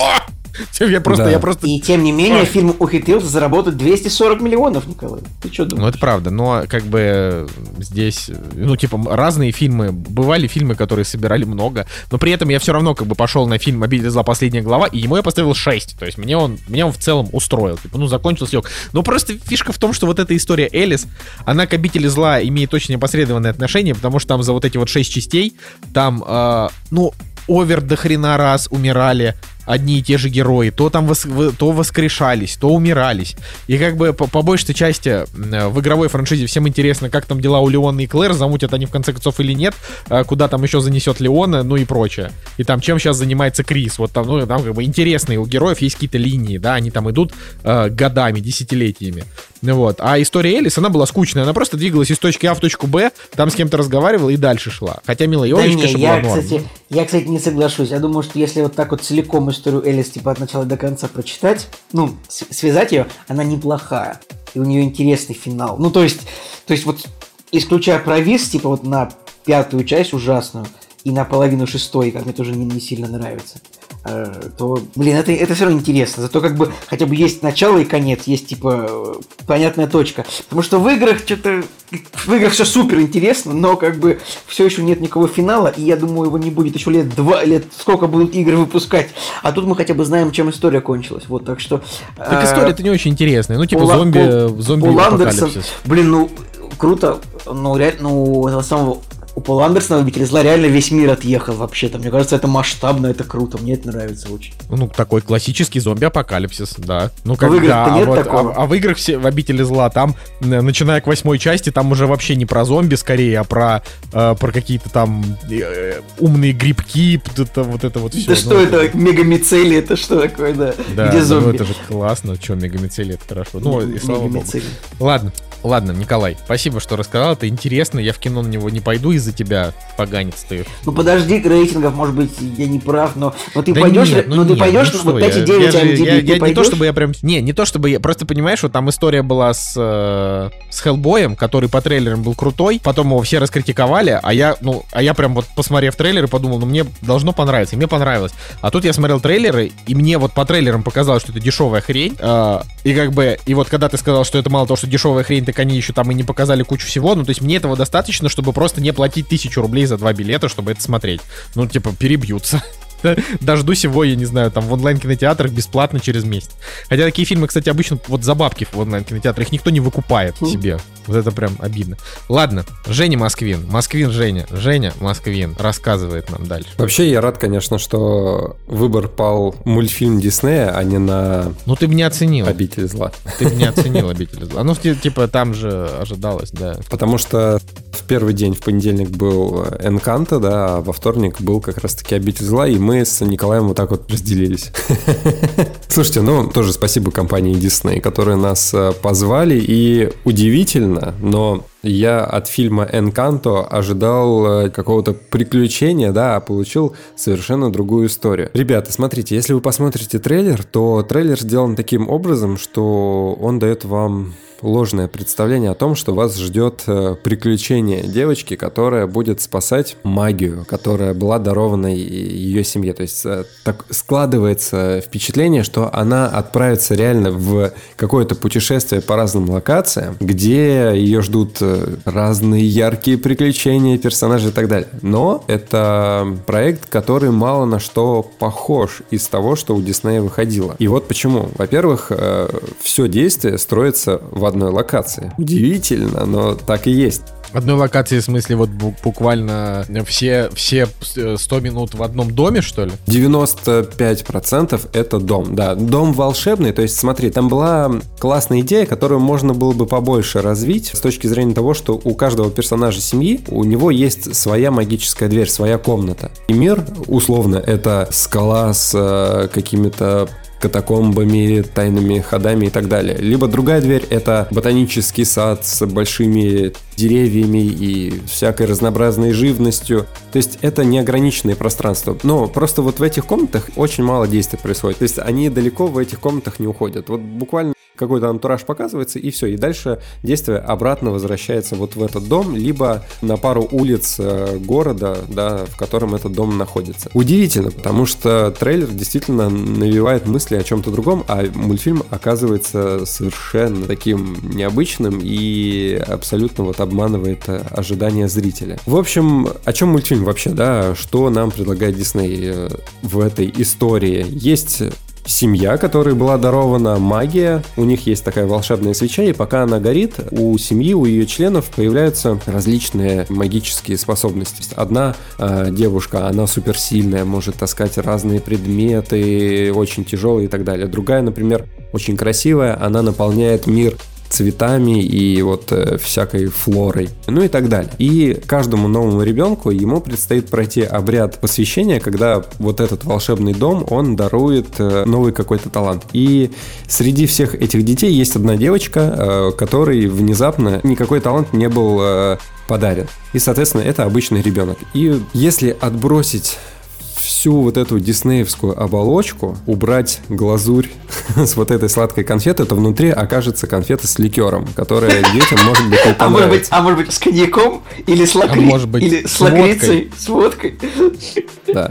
Короче, Женя, давай так, поясняй, поясняй за базар. Ты нам рассказал перед подкастом, что это просто по факту э, э, это российская депрессуха в, в этой э, в обложке фильмов от Дисней. Раска- рассказывай почему так. Вот если проводить параллели, да, то все диснеевские проекты это просто какие-то сладкие конфеты, которые приятно поглощать. Здесь реально, вот если эту оболочку убрать, то внутри остается горечь такая неприятная. С точки зрения того, что проблематика которая вот в этом мультфильме заложена, она такая достаточно острая. Это острая семейная социальная драма. Потому что этот ребенок, да, эта девочка, главный персонаж, она в семье изгой. И если так просто вот посмотреть под призмой, например, э, какого-нибудь российского фильма, который бы снимался на эту тему, то условно это, знаете, такое сплетение «Похороните меня за плинтусом», Потом был, помните, такой фильм «Дом» а, в 2011 году выходил, э, его еще Баженов так активно рекламировал. А потом это немножко «Дурак», когда вот э, дом разваливается, да, и там вот такая драма очень сильная. И еще можно Звягинцеву сюда добавить, потому что тоже вот э, семейные драмы, когда в семьях происходит какой-то вот раскол, разлад, и люди пытаются себя найти и идентифицировать. В общем, такие достаточно серьезные темы, которые вот просто покрыты диснеевской такой радужной оболочкой, песнями и плясками. Так что вот э, такая вот история. Ну, в мультфильме нет вообще юмора как такового. То есть э, первые 40 минут... А песни? Песни есть, да. Мультфильм наполнен яркими красками, он наполнен песнями. Но если бы здесь был юмор, то как бы это можно было бы понять, вот, э, есть над чем посмеяться там и так далее, и так далее. А здесь нету. Вот ты смотришь мультфильм, и 40 минут не возникает даже улыбки. То есть, да, там есть милые, приятные персонажи, все вот в такой подаче. Но из-за того, что такая тяжелая проблематика, смеяться вот подсознательно не на чем. Да, потом появляются ближе к концу уже такие персонажи изгои, отшельники, да, которые такие немножко сумасшедшие, и они кривляются. Ну, что-то, знаете, что-то вроде там Джека Воробья, да, условно. И да, над этим можно посмеяться там и так далее. Но это вот буквально 5% от всего фильма. И это, конечно, удивительно. Слушай, ну давай так, в пиксаровских мультфильмах вообще последнее время особо не посмеяться. А это не Пиксар даже. И это не Pixar, это Disney. То есть они, видимо, взяли проблематику и решили вот э, по стопам Пиксара пойти и Ну, сделать... курс э, на драмы, да. Да, здесь нет принцесс, не, здесь нет ничего и так далее. Ну, смотрите, яркий пример э, вообще вот того, о чем я говорю. Есть в этом мультфильме персонаж изгой, которого изгнали из... Точнее, он как бы сам э, сбежал, потому что все его недолюбливали. У него была способность э, предвидеть будущее, и он э, людям говорил о том, что вот э, у вас э, скончается э, собачка или котик, и все такие, вот, ты опять накликал на нас беду и так далее. И он, короче, вот это не выдерживает и исчезает, потому что все его не любили. Семья, какие-то жители деревни, все считали, что он э, приносит какой-то негатив и так далее. И вот он, не выдерживая этого давления, он скрывается. А оказывается, что этот персонаж живет в диснеевском варианте. Он не в подвале, конечно, живет, он живет э, между стен дома, да, но он там живет условно какое-то огромное количество времени, и когда девочка, главный персонаж, она его находит э, вот, э, вот в этих секретных э, помещениях дома, то там нарисована тарелка еды мелом для этого персонажа, и он как бы визуализировал свое место за столом рядом с другими персонажами, потому что вот его стенка, она была за столовой, где ужинали вот все остальные члены семьи. И он видел, как они там собираются, и у него, короче, такой дорисованный столик с дорисованной тарелкой. Это как бы просто крейзи вообще. То есть, если бы это реально была там драма Звягинцева, то это вообще была бы жесть, потому что, типа, чувак живет в подвале а, несколько лет и считает себя членом семьи и дорисовывает себе вот виртуальное такое место в столовой. Ну, короче, это дичь. Вот, ну и таких вот моментов как бы очень много. И смотрите, первые 40 минут я сказал, что нету юмора, и первые 40 минут это такое конкретное унижение главной э, героини этого мультфильма, потому что все ее стыдят, все ее шеймят, потому что вот у нее нет э, никаких э, суперспособностей, и все такие, типа, Мирабель, уйди, ты нам мешаешь, у тебя нет суперспособностей, давай мы вот сами сделаем как надо, как лучше будет, а ты вот посиди в сторонке, ты вообще никто и так далее. И вот такой вот шейминг, он на протяжении часа, и он все возрастает, возрастает, возрастает, и на это уже реально как-то даже дискомфортно смотреть как зрителя. И я думаю, так, вот если так дальше будет, то это как-то странно. И смотрите, там есть главный персонаж вообще, это бабушка, которая вот строит вообще всю семью, и все ей должны потыкать, все ей должны как бы угождать и так далее. И проблема вообще мультфильма в том, что все-таки замечательный, она глава семьи, она вот была у истоков э, получения вот этих вот суперспособностей, но в конце оказывается, что она настолько всех э, давит своим вот этим авторитетом, своим а, каким-то прошлым, что все пытаются ей угодить, а делают недостаточно, и она их вот подавляет, подавляет, подавляет, и поэтому как бы в конце концов все понимают, что они недостаточно делают для вот семьи, и они пытаются в себе разобраться, короче, в своих проблемах и так то, далее. То есть проблема в том, что бабка всех давит, но в итоге оказывается, что она и права. Так бабка, ну, конечно, получается, да. что Доминик Торетто? Доминик Бабкаретта. Ну что, Нет, все ради но... семьи. Все ради семьи, family. Ну, конечно, да, то есть она как бы хотела как лучше, но получилось э, как хуже. Так в итоге, в итоге у него есть мораль-то какая-то или нет? Ну, в том плане, что если тут, э, не знаю, когда вот, ну, главная героиня по делу в итоге или не по делу ее шеймят-то, или не понимаю. Ее шеймили не по делу, э, и, соответственно, то, к чему приходит мультфильм, все признают Само свои ошибки и говорят, что нет, так не нужно было делать, и в конце, конечно, хэппи То есть я и так уже слишком много заспойлерил. Ну, то есть тут но... есть момент срыва, да, когда она говорит, все, я больше не могу, типа, вот с вами. Есть, э, да, есть момент срыва, когда вот она пытается, ну, точнее как, главное, вот эта Мирабель, она очень любит свою семью, и она до последнего последнего пытается им помочь, но вот на нее давят, давят, давят, и она как бы просто решает, что вот я сделаю все, чтобы переломить ситуацию. Ну, короче, это вот прям такая психологическая, семейная, социальная драма, но наполненная яркими красками, песнями, которые, кстати, очень классные, в принципе, они разнообразные, они современные, их там штук 7, наверное, где-то, и они все вот прям действительно разнообразные. Мы смотрели в дубляже, и, в принципе, я думаю, что можно смело идти в дубляж, потому что песни у Диснея вот э, в русском дубляже зачастую сделаны очень хорошо. Здесь тоже, в принципе, все э, нормально. И смотрите, то есть я не ругаю этот мультфильм, я просто говорю о том, каким он является на самом деле. Я даже не знаю, насколько дети будут удовлетворены тем, что они увидят. Да, здесь есть э, приятные персонажи, и это сама Мирабель, она очень такая позитивная, и все тоже красивые, классные персонажи, но смотрите, например, нету классического тупого второстепенного персонажа, над которым бы все смеялись. Ну, не знаю, какого-нибудь зверька или откровенно тупого там персонажа, например, тупого петуха, который с таким тупого, глупым петуха. выражением лица ходит. Зачастую, да, вот в таких э, мультфильмах у Диснея всегда был какой-то персонаж, над которым можно было посмеяться, который вот э, творил какие-то смешные штуки. Олаф, например, да, из э, «Храброе сердцем» и так далее. Вот, здесь даже такого персонажа нету. То есть э, удивительно, но это абсолютно другая концепция. И почему вот, э, опять же, стоит на этот мультфильм идти, перед мультфильмом показывают классическую диснеевскую короткометражку, которая как бы тебя э, настраивает на то, что будет в мультфильме дальше. И она такая милая. Она там про двух э, или вот какие-то енотообразные существа, не помню уже. Может быть, енотовидные, енотовидные собаки, может быть? Из Ракун, из Ракун Сити кто-то. Из Ракун Сити, да, все правильно.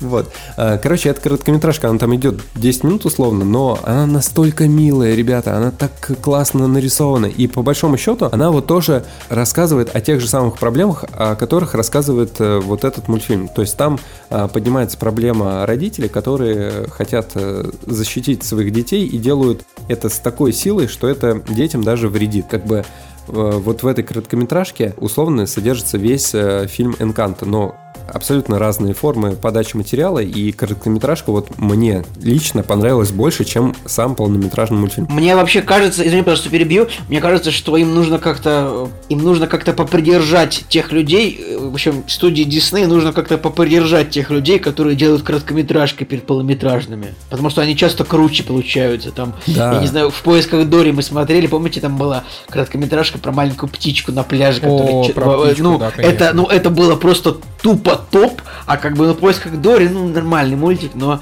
э, Э, Про рыбу. да, Поэт- поэтому как бы вот, реально. Ну, смотрите, в общем, я мультфильму поставил в конечном счете 7, то есть э, не поставил какую-то оценку выше, но все равно мультфильм стоящий, и он для такой интересной аудитории, то есть, наверное, все-таки для взрослых. Он в первую очередь не для детей, он для взрослых. Но это странно, то есть Дисней обычно себя все-таки именно на детскую аудиторию позиционирует, э, нежели, э, например, Pixar, да. Я думаю, что вот, например, Николаю «Солнышко» зайдет, и он скажет э, потом в будущем, да ты что, это супер классный мультфильм, 9 из 10, но в нем просто дисбаланс такой. Э, Хотелось бы все-таки побольше, наверное, приключений и побольше юмора, но в целом идея понятна, есть э, проблематика, она разрешается в конце, и как бы от финала становится приятным на душе, и поэтому я считаю, что мультфильм хороший, стоящий, его все-таки стоит посмотреть. Не, ну тут очевидно, там, де- де- детей же надо на что-то вести.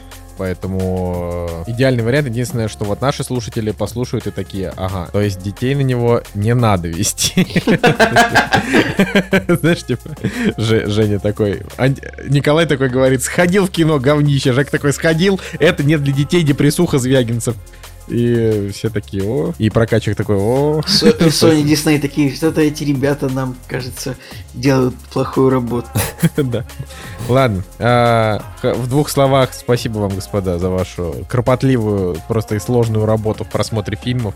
Ты что А, думаешь, через, через пробки в 7 часов вечера доехать, ну, Ох, ох, это прям, это прям... Мужчины на заводе сейчас содрогнулись. Типа, мужчина А, на заводе ну. был в ярости, когда узнал, что даже полный идиот зарабатывает 100 тысяч рублей в интернете, в интернете просто делая... с младенцем на С руках. младенцем на руках. Ладно, я пробегусь немножко по цифровым релизам. А, Venom 2 появился за очень много денег, 800 рублей, и можно уже посмотреть. А, Первые две серии «Соколиного глаза» сериала Disney+, это сериал, который Николай Цигулев никогда в своей жизни не посмотрит, потому что пока он дойдет до него, пройдет, мне кажется, лет 7. А, Но мы, наверное, с Жекосом посмотрим и расскажем, может быть, даже через неделю-две. А может быть и подождем. Ну, короче, «Соколиный глаз» — это вот э, Die Hard, э, рождественский, рождественский боевичок с Джереми Реннером и Хелли Стэнфилд, должно быть хорошо. На Netflix «Мальчик по имени Рождество». Пока ничего про него сказать нельзя, кроме того, что там красивая Трейлер Заставка. очень милый. да, милый очень трейлер, ну, фиг его знает. А, посмотрим. Потом а, вышел фантастический сериал «Колесо чего-то там», да, по-моему, он еще на прошлой неделе, на Амазоне. А, очень его критики не похвалили, поэтому своей «Игры престолов» не получилось у Амазона, увы. Потом вышла вторая часть а, сериала «Властелины вселенной откровения» про Химена, вот этот вот провал от Кевина Смита, мы вот уже даже посмотрели две серии, и это, конечно, очень любопытно. Наверное, в следующей, на следующей неделе я, может быть, расскажу по итогу, чем это все закончилось, но на данный момент у меня ощущение, что Кевин Смит, он просто, вот он такой говорит, я фанат лора э, Химена, но у меня ощущение, что он просто не смотрел его даже. Ну, то есть, я не смотрел, и я смотрю вот этот мультик, и мне кажется, что там каждые, типа, пять минут принимают персонажи какие-то решения, которые они просто берут из головы. Типа, а вот сейчас девушка, которая была просто воительницей, теперь она маг. А теперь вот этот чувак может получать а, вот эту волшебную силу не из меча, а просто из воздуха. Ну, то есть ты смотришь и такой, ну, окей. Короче, это очень странно, но вот мы продолжаем. Я не знаю, почему мы не можем никак отпустить историю с этим. Может быть, с ты? вселенной. Что? Ну, ты не можешь отпустить. Мне все равно, например. Нет, мы, в смысле, мы с Анастасией Николаевной. А, А, окей. вот. Ну, это просто, просто любопытно. Вот. А так, э, к сожалению... А, ну и, конечно же, конечно же, на Disney Plus выходит вот что самое для меня, наверное, долгожданное. Это документальный фильм в нескольких сериях, который называется The Beatles Get Back, который сделал Питер Джексон э, про запись э, альбома Let It Be. Вот его прям вот обязательно я буду смотреть, потому что А я... правильно какой-то призыв есть пчел? Это была настолько плоская шутка, что все, ог- оглу- все кто слушал, оглупел чуть-чуть. Ну, Ой, ну, как плохо мне аж, плохо, сердце, плохо. сердечко прихватило. ну. я к тебе а, безжалостен, ладно. Николай. Ты что думал? Это Нет, тебе ладно. э, слушать мои шутки, это тебе не на сиськи лиси иду смотреть. Это тут могут, А тебя че- сери- вот тут реально- могут тебя реально серьезно просто ранить. Предъявляет просто Моя предъява к тебе в том, что ты типа это- ка- каждый фильм, ну это хороший фильм, там очень красивый Анна де Армас, ну это прекрасный фильм, там э, там замечательная Аня Тейлор Джой. Ты э, лукист, понимаешь? Ты это самое. Ты Мне нравится- слишком- мне ты нравятся слишком красивые сильно цепляй- ты слишком сильно цепляешься за, э, так сказать, вот за это. Да. Так, вот смотри, э, я уже просто отвык к тому, что нам красивых женщин показывают в кино, э, понимаешь? А тут разом. И А- Анна, и Анна де Армас в Бонде, красивая, прекрасная.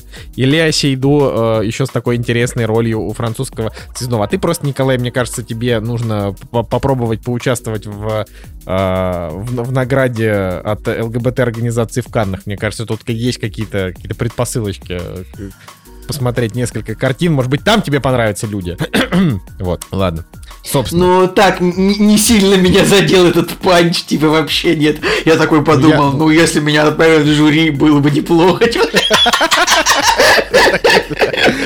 Так я, не хотел, я не хотел, я не хотел никого задеть, я просто хотел сказать тебе, что, Николай, если в какой-то момент женщины перестанут тебе нравиться, ты не переживай, мы это примем. Просто не критикуй наши гетеросексуальные, пожалуйста, симпатии. Вот, вот это Ну, я- да.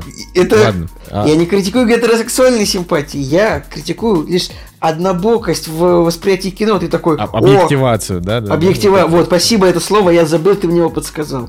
Вот. Да, вот я подсказал. И да, я- Почему вот, например, объективация. вот я не помню просто, чтобы, а, чтобы ты говорил, вот в этом фильме там, например, шикарная Оливия Колман, ну типа не такая яркая по внешности женщина, как вот те вышеперечисленные. Ты почему-то только Так, очень Николай, ты, красивых ты можешь, актрис. ты можешь вылить на меня хоть 17 ведер э, с, с, э, с язвительными словами, но Аня де Армас от этого менее красивой не станет. Поэтому тут как бы... Кактус. Переходим э, Вы т- очень много разговаривали, а у меня сегодня толком монолога-то и нету. И когда я начинаю что-то говорить, сразу же вообще просто налетает какая-то как- какая-то буря какого-то астракизма. Поэтому я единственное, что скажу... Кстати, я на этой неделе посмотрел документальный фильм хороший, но Цугулиев мне строго-настрого запретил про него рассказывать, поэтому я не буду. А, я немножко скажу про Аркейн. А, досмотрел Аркейн. Аркейн сериал года, мультик года, блокбастер года, вот так я скажу. Я бы даже сказал, что То есть Аркейн это, и это фильм года, блокбастер и сериал главный года последних двух лет, вот точно. Месяце Типа вот этой неделе. 2020, 2021. Да, да, ну я бы так сказал. Да, это просто удивительно. У меня такого очень давно не... Наверное, у меня такого никогда не было, чтобы я в одну неделю две десятки поставил. Ну, то есть, а, Аркейн это абсолютно без вообще вот, то есть в этом году уже было много блокбастеров, их прям реально было довольно много, то есть как будто бы кинематограф вернулся, еще и будет несколько, то есть все вот много. Я не верю, что Человек-паук будет круче, чем Аркейн, правда, потому что, ну вот, вот Аркейн это просто отвал, просто отвал всего, просто ты его смотришь, такой, все, 10, 10, просто это э, как бы, А подожди, а тебе он чем понравился? Там какие-то женщины особо красивые есть, я правильно понял? Там очень красивые женщины, во-первых. Э, Это вот это очень важно. Нет, на самом деле, э, на самом деле, Аркейн очень важен тем, что это сериал, ну как бы мультсериал, блокбастер. Мы уже там рассказали про него в прошлый раз, у нас мы даже рекламу про него записывали, абсолютно вообще вот честную рекламу. А, я я вот могу сказать, почему вот я от него в восторге. Я от него в восторге по, ну, в общем, их на самом деле десяток причин, но основные причины. Это первое, это визуал, конечно же, потому что он потрясающий. И второе, ну, хорошо, второе, это проработка, вот сценарий, вот это вот все. И третье, это вот а, ответвление от второго. Прикол просто в том, что в Аркейне нету противостояния добро и зло. Там есть э, от, там, наверное, я пытался посчитать, от 7 до 10 э, точек силы, которые, у которых у всех есть свои интересы, и ты до самого конца не знаешь, как сработает та или иная линия. И это очень интересно, потому что когда, ну, там, когда рекламировался этот сериал и нами, и там, и другими, а, доносилась основная мысль, что вот у нас тут есть две сестры Вай и Джинкс, и они вот э, там попали по разные стороны баррикад, вот там так как-то это произошло условно. Но на самом деле здесь просто огромный, невероятно объемный лор, просто невероятно объемный. И там все как бы вот там просто нету такого, что ты следишь за кем-то одним за одной историей. Там, там реально вот несколько очень крутых историй. Там, с одной стороны, ученый, который мечется а, значит, э, создав очень опасную штуку, которая может и помогать людям, но также разрушать. С другой стороны, вот эти противостояния двух сестер. С третьей стороны, а, есть противостояние между богатым городом и бедным городом. С четвертой стороны, внутри бедного города есть тоже свои, как бы, точки интереса, и там есть а, одни, которые борются против других, плюс там есть еще третья сила, которая просто, типа, делает там все хорошее, но против всего плохого, но при этом они там не борются против главных злодеев. И вот это вот, и там очень много всего. И ты думаешь просто, во-первых, это все очень круто и четко уместили в 9 серий. То есть именно вот такая хорошая, такая жирная, вводная и несколько крутых сюжетных линий они смогли за первый сезон показать. Это. Жень, я правильно а... понимаю, что у него еще рекламу купили, а он с нами не поделился? Цигулиев, я, отключ... я отключаю тебя от модерации в, в этом а, в этом подкасте. Блин, почему-то вот я, я начинаю чем-то восхищаться, ты сразу такой, сразу из тебя начинает это вот. Э, я просто обесцениваю твои эмоции как да, мои заслуги. Да, это Слушай, вот бро, это, это, это абсолютно мерзко обесценивать раз. вообще какие-то эмоции, просто ужасно. А, поэтому я, Николай, до конца подкаста я не буду реагировать на твои слова, я буду говорить, как будто тебя не существует. Короче, хорошо, окей. хорошо. Очень-очень крутой. Вот. И я бы, я бы сам бы заплатил. Короче, я всем его советую посмотреть. Просто обнулить. Встречаю друзей, я говорю, вот, смотрели Аркейн, такие, нет. Я говорю, вот, у нас была реклама, но на самом деле я его советую не потому, что у нас была реклама, а потому что он мне действительно понравился. Единственное, что я с тобой, может быть, не согласен, что это 10 из 10. Я все-таки 8-9 Э, наверное, вот где-то вот в этом районе, но то, что это феномен, это 100%. То есть такая классная анимация, которую редко где встретишь, и такая детальная проработка, и самое, наверное, клевое, то, что этот мультфильм, он э, современный, он сам по себе достаточно самобытный, э, интересный, современный с точки зрения приемов, каких-то новых планов, экшена, как его нужно представлять и так далее. То есть, э, по крайней мере, в анимации такого, ну, очень мало. И если что-то есть, то там может страдать история, там могут страдать персонажи и так далее, и так далее. Но здесь вот все прям воедино собралось, и до последней серии, вот первого сезона, прям хотелось смотреть, мы ждали, такие, так, ну когда же там третий третий акт этот выйдет, и он выходит, и мы все эти три серии просто залпом такие бац и смотрим. Но у меня есть э, пара претензий к тому, что в некоторые моменты все-таки сценарно там есть э, проколы, потому что, ну, очень странно иногда себя вели персонажи, когда я бы, например, да, ну, то есть понятно, что все равно как-то проецирую на то, может быть, как бы я бы сделал, либо как бы логически, наверное, стоило поступить, исходя из предыдущих действий персонажей, и там как-то вот э, персонажей разводят сценарно, чтобы вот этот конфликт усилить между ними. Потому что когда Вай и Джинкс встречаются на мосту вот в этом, и Вай спасает э, свою возлюбленную из верхнего города, то у нее э, мотивация помочь сестре, она до этого была очень высокая, но она почему-то вот решает пойти в одну сторону с э, вот этой вот девочкой из верхнего города, но не пойти к сестре, хотя ей это ничего не мешало сделать. Нет, она увела эту бабу из верхнего Подожди, так она же пошла к сестре, там вроде все четко. Подожди, нет, смотри, там вот ну, на мосту, там вот этот увела, парниша, который на, ну, тут на скейтборде вот этом летающем был, и они как бы ну просто вот А, все, я понял, о чем ты говоришь. Ну ты давай уже не, вот не спойлери, пожалуйста. Вай, короче, да. ей, сценарно ей ничего не мешало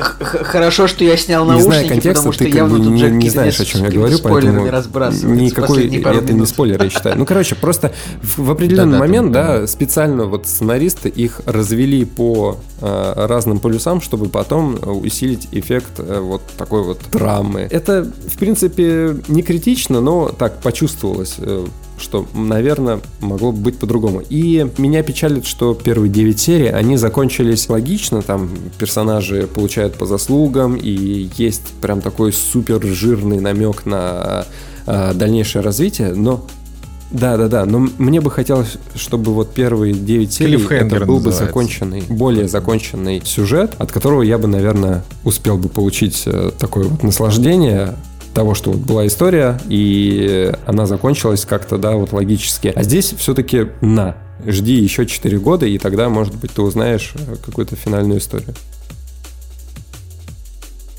Ну, я думаю, что года 2-3 и, и будет сезон, но, типа, мы столько Ну, же ждем будем новых сезонов Ведьмак Ведьмака, и сейчас вообще все сериалы Аркейн, наверное, все-таки разного 2-3. качества продукта. Аркейн... Я, я просто понимаю, насколько в Аркейн вложено сил. Если они делали его 6 лет, то это нужно было так заморочиться.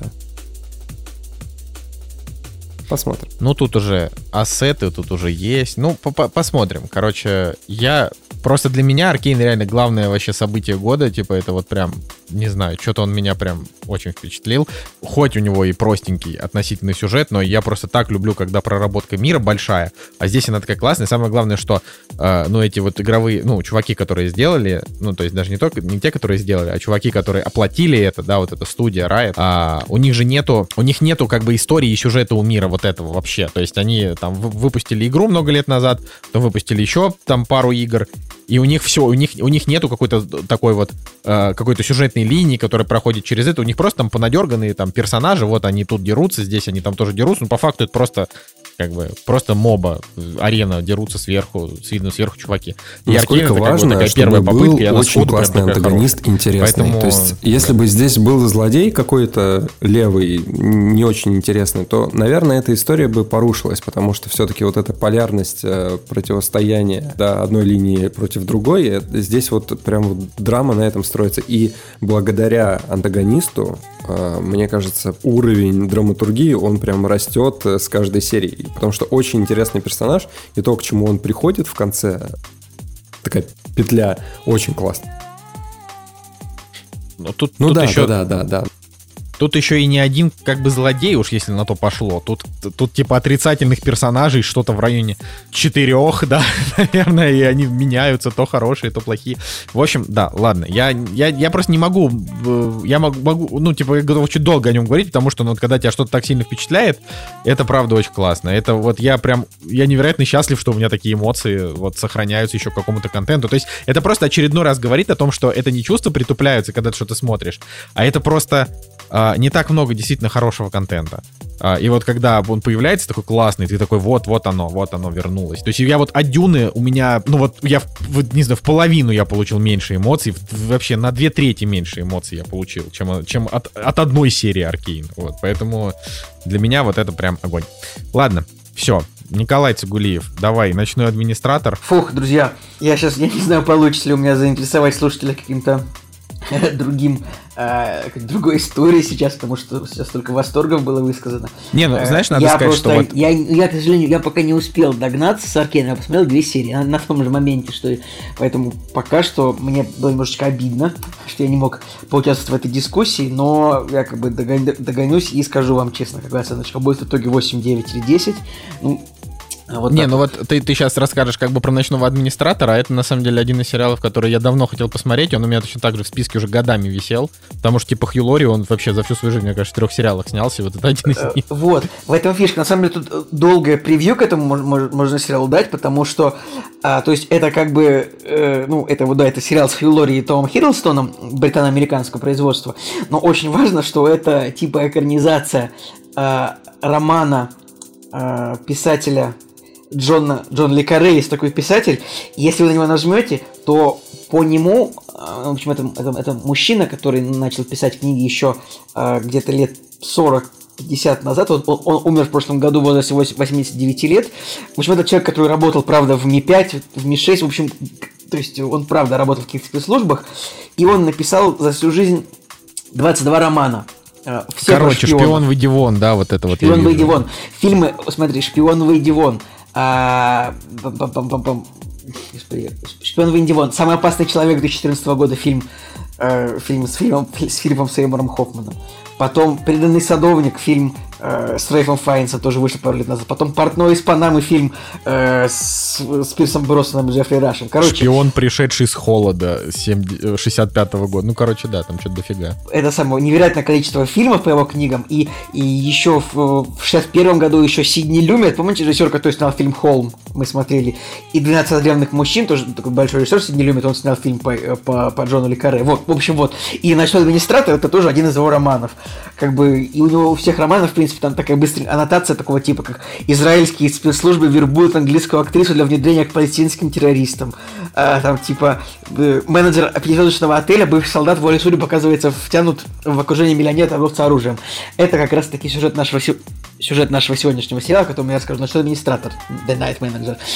Это мини-сериал, ну, разумеется, ну, это же ну, британский же сериал, то есть он не может быть очень долгим, там всего 6 серий на 360 минут. А чем же он Короче, вот, вот важен? сейчас, знаешь, что я хочу сказать? Я хочу сказать, что вот эти чуваки, которые шпионами работали, они что-то слишком дохрена разговорчивые, потом становятся там кто эти... э, чувак, который... Ян Флеминг, Том Клэнси, да, что-то, чуваки, может, вы на пенсию выйдете, а не книги будете писать. ну, типа. Да нужно, может быть, действительно интересно, может быть, знаешь, когда во время работы ты не можешь много, много рассказать, а после работы ты такой, сейчас все в книге пойдет. Но, э, в общем, по поводу Джона Лекаре, э, я вот пытаюсь понять, не, не, не- написано в этом самом, не написано вот на Википедии, когда он закончил работать типа в Ми-6. Типа написано, что вот он с 61 года начал книги писать. Все еще работал в Ми-6, да. Я так понимаю, да, он писал книги под псевдонимом. Ой, а вот он уволился, значит, он после выхода книги «Шпион, пришедший с холода», отличное название, он уволился из Министерства иностранных дел и начал только писать книги. Но я не Он, верю, кстати, не так давно умер. Он, он, год- прожил год- большую жизнь Год назад, в том огромную. году. Да, 89 лет. А, вот, и давайте к нашему сериалу «Ночной администратор». Он, конечно же, примечателен больше всего тем, что здесь как бы крутой актерский дуэт Хью Лори и Том Хиддлстон. Оба получили по Золотому Глобусу за свою роль. А, также на женской роли здесь Оливия Колман, ну, женщина, которая играла вот в «Отце» недавно, у которой есть Оскар за фаворитку. А, это прям, ну, то есть очень крутой актерский состав здесь. Но здесь обделен очень сильно актер, которого, э, актер, которого зовут Том Холландер. Ребят, есть Том Холланд, а, а есть актер Том Холландер. Этот, это, это мужичок, короче, который играл, например, в «Пиратах Карибского моря» Лорда Беккета. Был там такой злодей. И, и еще у него несколько, у него несколько ролей. Он здесь абсолютно невероятного играет подручного Хью Лори, э, гомосексуалиста-злодея, который... Он тут на самом деле всех переиграл, Том Холландер. И я вообще не понимаю, почему вот у него нет премии за этот сериал. Потому что он тут как бы... Тут блистательный Хью Лори. А, Том Хиддлстон тут, ну, на самом деле, непонятно за что э, Золотой Глобус, потому что он просто с каменным лицом, и иногда хитрое лицо у него, но он же шпиона играет. Короче, сюжет. Сюжет. Сюжет. Фильм начинается в Каире, э, сериал начинается в Каире, вот нам показывается главный герой, он играет а он, он правда работает ночным администратором в отеле, он стоит за стоечкой, выполняет какие-то какие поручения клиентов, а, э, за окном бушует арабская весна. Может, помните, там такое, когда вот когда вот в Египте, в Ливии, в Сирии, там пытались все правительства сместить, народные массы. Ну, в общем, в Египте это получилось. Вот, и на фоне всего этого наш герой знакомится с женщиной, которая передает ему секретные сведения, а, и не, не очень немножко понятно, а, вот он как бы просто работает ночным менеджером, но также он на контакте, если можно так сказать, он на контакте с посольством Британии. И он такой, она передает ему конверт, и он такой передает это- эти сведения в, в посольство. И, в общем, через какое-то время эта женщина погибает. Ну, они, разумеется, переспали, тут он со всеми женщинами переспал вообще. ко- Которых, с которыми... Вот если в сериале есть какая-то женщина, он, он, Том Хиддлстон с ней переспит, вот вы вот смотрите. Этот, этот писатель, я думаю, у него так всегда, я полагаю, хотя я не смотрел других фильмов по его книгам. Вот. Я смотрел «Шпион, выйди вон» новый, который, э, и он, конечно, очень плохой фильм. но это- Кстати, в оригинальном шпионе в Инди Вон, кажется, играл Алек Гиннес, который играл Убивана в Звездных войнах. Но это был э, сериал в 70-х годах, э, неполнометражный. Кстати, Это- режиссер женщина, вот это тоже важно. Да, Да, надо Сюзанна. Бир, обязательно сейчас скажу. А, и вот расскажу про сюжет. И, в общем, наш герой видит смерть женщины, который, с которой он хотел. Он, он, а он ее пытался прям защитить. То есть она, он узнал, что она общается с плохими парнями, пытался защитить, не смог. И, в общем, завяла у него совесть, что он решил как бы отомстить. И отомстить он понял так, что у него получится, если он внедрится э, в окружение к олигарху, который торгует оружием, а это британский олигарх, здесь это его играет Хью Лори. Он тут, конечно, прекрасный. Как бы, ну, Хью Лори, он прикольный, он классный актер, его правда мало так, чтобы много, его правда мало так, что его на экране было много, извините за такую тавтологию, а, поэтому тут вот этот сериал реально, вот посмотреть на Хью Лори, Тома Холландера, да, Том Хид... и Том Хиддлстон, на самом деле, кроме Локи, я так посмотрел, Том Хиддлстон очень мало где сыграл вообще за последние 10 лет, кроме Марвела, потому что вот Скорсезе был прав, Марвел утащила всех актеров к себе. А, а фильм действительно этот Ну, сериал это, сняла- кстати, это, кстати, правда. Да. Где играл вообще Добер Дауни младший? Да нигде. Вообще Вот. нигде, да, в судье он только сыграл. Но тут надо сказать еще, что вот тут Том Холланд сказал, что, типа, он там не собирается в 30 лет играть Паука, ему сейчас 25. То есть он, как, и у него нет контракта после вот этого текущего фильма, то есть он чисто теоретически может просто тоже переставить Он такой, ну пусть, типа, пусть, пусть про Майлза Морале заснимают. То есть, знаешь, такое перекинул опять на черных, типа, такой, вот, норм. Я пошел Может, нам там. еще, может, еще вернут нам э, Гарфилда и Магуайра, еще неизвестно. Ну, Вот. вряд. А режиссер, режиссер этого сериала это Сюзанна Бир, это датская женщина-режиссер, которая, ну, она, у, у нее, короче, прям вот, если открыть ее фильмографию, у нее прям 10 фильмов издания с рейтингом 7,3, вот прям подряд, да. Потом у нее есть Оскар за лучший фильм на сценном языке за фильм «Месть» 2011 года. И в Голливуде из последнего она сняла «Птичий короб», который мы смотрели, «Отыграть назад» с, э, с Хью Грантом и Николь Кидман, который мы тоже смотрели. Вот, ну, короче, она крепкий режиссер, Итак, э, мы подходим к моему вердикту этому сериалу, значит, администратор. Это переоцененный сериал. Николай такой, 10 минут рассказывать, типа, вот это у сериала- актеры. А, у- сериала- Но сериал проходняк. Почему смешно, что, короче, тут еще есть э, Элизабет Дибики, это девушка, которая играла в Доводе, как вы помните. Она играла там, э, значит, женщину-олигарха.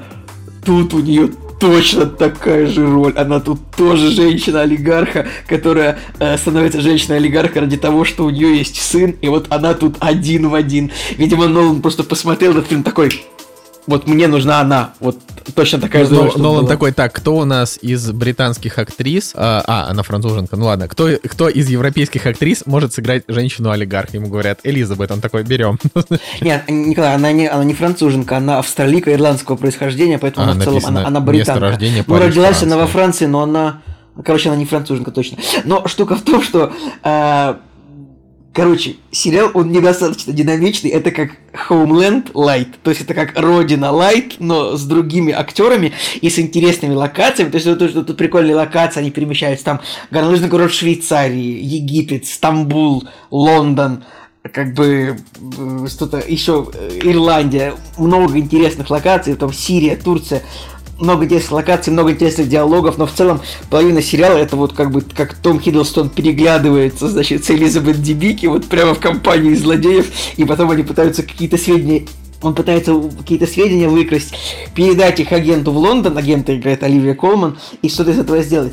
Короче, сериал, он, он, он такой крепенький, неплохой, но 8.1 это прям, прям, я не знаю, это прям, прям очень сильная наценка за а- актерскую игру, я думаю, потому что этот сериал, вот он просто слабее, чем э, вот сезон Родины, второй. Я посмотрел Родину, кажется, три сезона, и этот сериал, он, ну, он невеликий. То есть это вот 7.4 у него наценка на кинопоиске, она, она адекватна.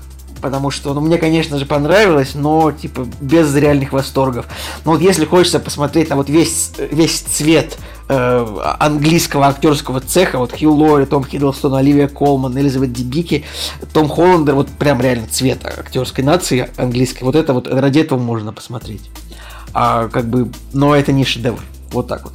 Ну, Николай, смотри, тебе нужно дальше посмотреть «Скользкий путь», я думаю, потому что, ну, как бы, ты единственный из нас, мне кажется, кто, кто, кто, кто его посмотрит. Это, это Мгм. британский сериал с Хью Лори про политика, тоже мини-сериал, там 4 серии, то есть вот... Удивительно, у него то, что- IMDb 6,8, а у нас 7,2. То есть, видимо, что-то с чем-то не согласны англичане, кстати, в этом сериале. С чем-то не согласен. Ну, то есть, Да, ну окей. Ну, 6,8 это как, а у нас 7,2. Такое редко бывает. Вот, ну, это, это ре- ре- ребят, реально ради Хью Лори. Том Хид, вот, и, ну, тут очень смешно наблюдать за Томом Хиддлстоном и знать, что за эту роль он получил Золотой Глобус. Потому что, ну, он как бы реально просто зыркает весь фильм и Короче, очень, очень странно. Он даже Локи, он гораздо более сильный и изобретательный, чем это. А ты напомни, ты сериал Локи ты не смотрел, Еще да? нет. Я обязательно Просто в сериале... сериал Локи. Просто фишка в том, что мне кажется, что Том Хиддлстон, вот он, вот у него, начиная с фильма Тор 2 и заканчивая смертью его героя в Фина, нет, в Войне Бесконечности, да? Мгм. нет, да? Он Да, в «Войне бесконечности». Вот, Всё так. короче, вот там вот закончился его такой классный Локи, потому что, ну, в сериале Локи там он уже просто не такой, причем как будто уставший уже там такой прям персонаж, такой не за- без задора. То есть как будто бы Том Хиддлстон, в общем-то, устал что-то от всего, и зачем-то он с ними. Он такой подписал контракт с Марвел, типа там на три сезона, и такой, блин. На три. Не, не, ну я условно говорю, на три, ну втор- два сезона точно будет, но там, допустим, подписал там, на- обычно подписывают контракт там лет на пять, да. Вот, и он такой, блин, что-то я подписал, на самом-то деле, я хочу играть Шекспира, я хочу там Короля Лира выйти на сцену. Ладно, он То есть мужчина молодой, ему всего 40, как бы. Не, ну как бы все равно. То есть смотришь, ну типа вот как будто из него в этой в роли Локи из него жизнь вся ушла. Вот Да. все ругают фильм Тор 2, типа, все считают его там одним из худших. А мне кажется, что Локи как раз-таки в фильме Тор 2, он там один из вот лучших, а не из худших.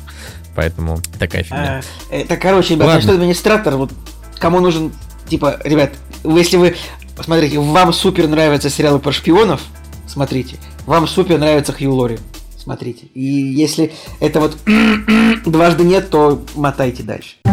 «Кактус» — подкаст о кино и не только. Ну чё, давайте это.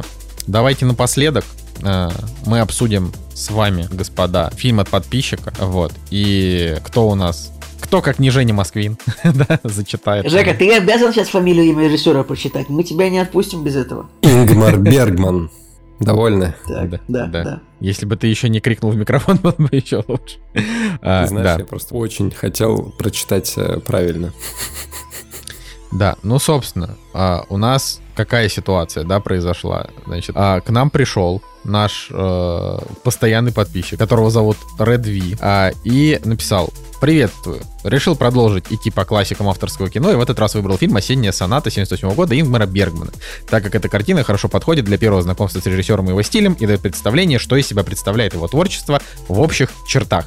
Спасибо большое, Red V, а, очередной раз за поддержку и за, собственно, за то, что ты открываешь для нас большое э, классическое кино, потому что тут, э, как бы для меня, например, это вот был первый Бергман, наверное, для Николая тоже, для Жени Тоже. я тоже предполагаю, да. Абсо- абсолютно тоже. Вот. Загадывая вперед, у нас до конца, то есть за- заглядывая вперед, у нас до конца года точно будет еще один Бергман. а, Не скажем какой, но будет. А, Поэтому осенняя соната. Давай, Жень, так как ты сейчас у нас молчал, расскажи, про что фильм. Слушайте, во-первых, э, хочу предысторию сказать о том, что я работаю на заводе Hyundai.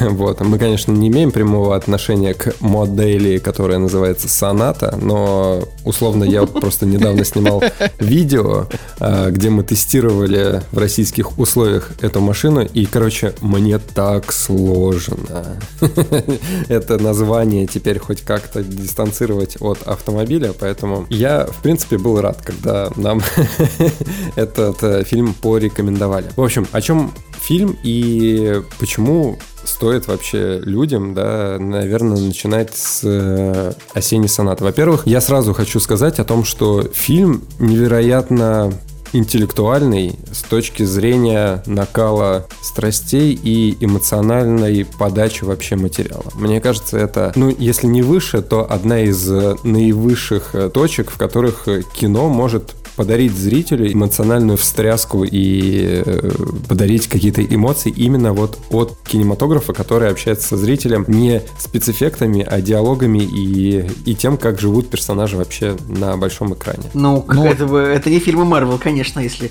очень легко ответить на этот вопрос. Николай, нужно посмотреть, что Бергман говорил про Марвел. Кстати, щас- а я сейчас в этом паблике я поищу сейчас это по-любому. Вообще, конечно, интересно. Ну, ну, то есть я, я точно не буду говорить, что это лучший фильм для того, чтобы начать с него Бергмана, потому что мы, блин, не смотрели никаких больше фильмов Бергмана. И это, конечно... Я вот, я вот так могу сказать. Многие могут э, о- обвинить нас в том, что да как вы вообще можете, не смотрев Бергмана, вести подкаст о кино. Я сразу просто заранее говорю. Мы уже 6 лет без Бергмана провели э, больше 300 выпусков подкаста о кино. Мы справились. Вот. Так что, ну вот, ну вот теперь Бергман появился. И... А вот у меня есть этот, сейчас, подождите, а у меня вот есть такой па- пассажик, сейчас я посмотрю точно, в каком году Бергман умер. чтобы- Тейк, это теперь всем нужно называть тейки. В 2007 Новое году. Блин, Бергман умер недавно. Просто у меня, у меня был такой тейк, что, например, а, скажите мне какой-нибудь фильм после 2007 года, который э, великий вы считаете, типа. Срочно. Интерстеллар. Вот, вот Я- я Бергман, не считаю вот, он- вот Бергман не смотрел Интерстеллар, например. и как-то прекрасно снимал кино вот свое. Мы точно так же можем, э, точно так же можем, ну, несмотря, несмотря Бергмана, какое-то количество киноконтента вам выдать, э, посвящено, ну, не киноконтента, как бы, а обсуждательного киноконтента, так сказать, вот такая вот, вот такая вот Ну, короче, я, я, я вот, я в двух словах могу сказать, что «Осенняя соната» — это, ну, мы подробно, конечно, тоже сейчас поговорим, но это прям по жанру, это прям психологическая драма. И я наверное, очень долгое время не смотрел психологические драмы. Ну, то есть, да, можно сказать, что вот фильм «Отец» в этом году, который мы тоже посмотрели, это тоже психологическая драма, и вот «Осенняя соната» — это такого же рода фильм. То есть это кино, после которого, в конце которого вы будете сидеть, чувствуя себя очень некомфортно, неудобно, вы посмотрели только что-то тяжелое, э, ощущения от него будут не, ну, типа, неприятные. Ощущение но я фильм поставил ненужности 9. вот у меня возникло. Но это какое-то ощущение какой-то еще пустоты, оно такое просто вот... Это реально, вот фильм, он заканчивается полнейшей пустотой. Подожди, вы сейчас про отца или уже про... Нет, про, сонату? про сонату, про сонату. Ага. Вот.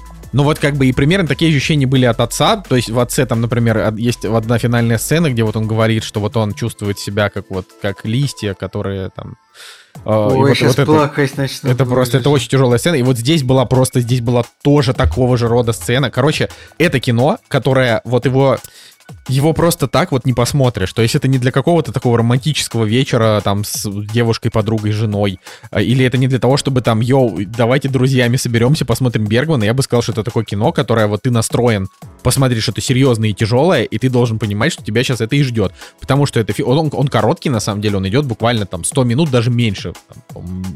Вот э, сколько мы смотрели, по-моему, вот он 90, шел даже 90 90 минут. минут, да, хотя на кинопоиске написано 100.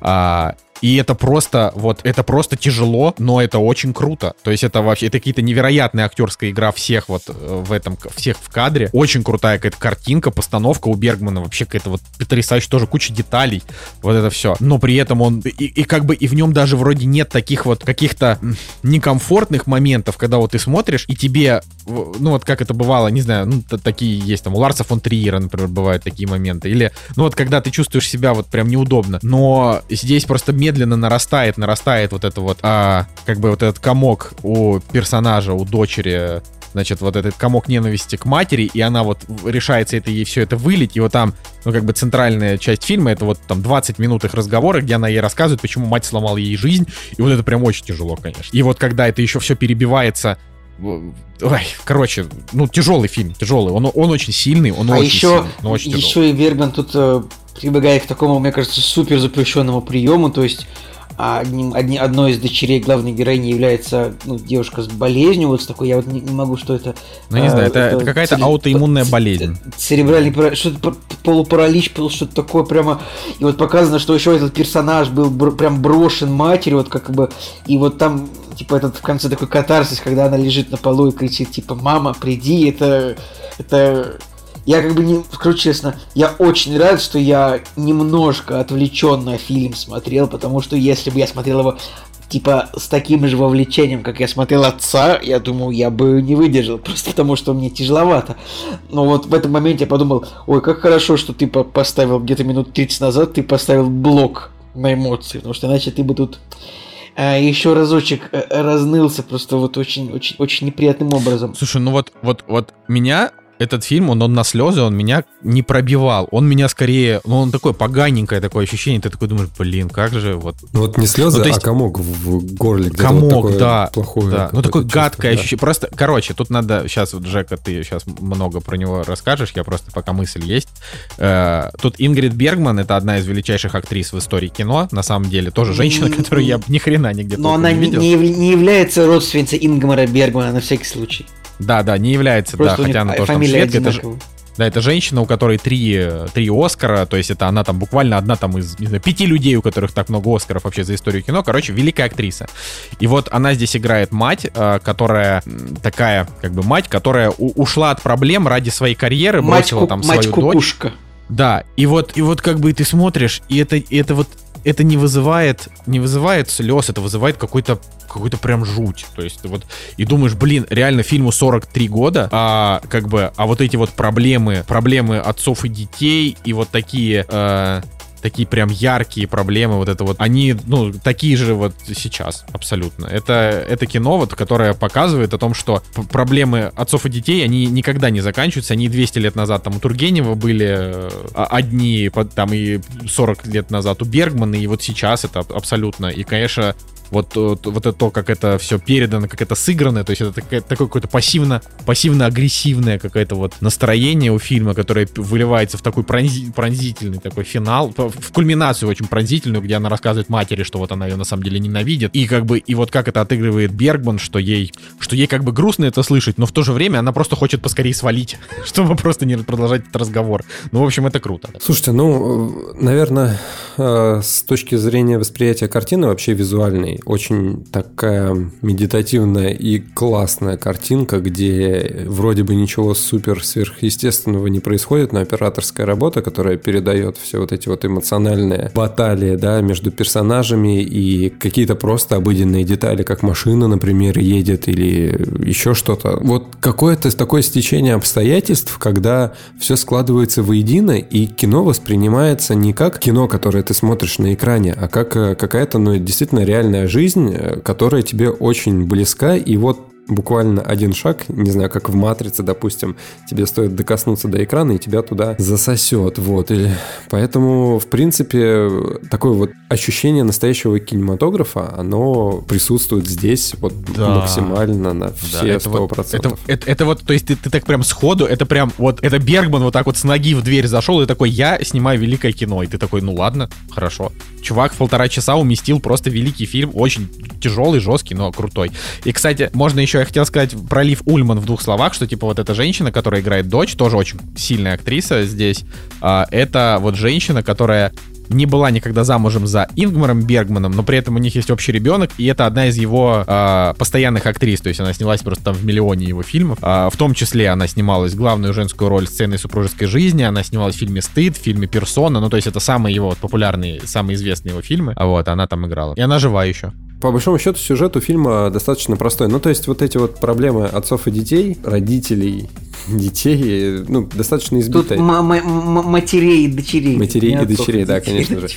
Вот, э, достаточно избитая тема, но показывать ее можно с разных сторон. И, опять же, это, наверное, тема извечная, да, и из разряда того, что можно показывать всегда и рассказывать об этом, потому что это случается вот здесь и сейчас, э, в прошлом, в будущем всегда будут эти проблемы. И, конечно, здесь вот отношения дочери и матери, они, с одной стороны, конечно, специфические, потому что, ну, требовать любовь вот в таких обстоятельствах, когда никто никому не нужен, ну, такое достаточно сложное какое-то восприятие вообще действительности, которая там происходит. А с другой стороны, вроде такая банальная тема, но вот э, накал, да, вот этот вот э, с помощью диалогов, который выстроен, и квинтэссенция, когда нужно высказать, да, о своих проблемах и рассказать, почему вот э, ты ненавидишь там человека, да, не понимаешь, почему вот твое счастье не существует из-за того, что с тобой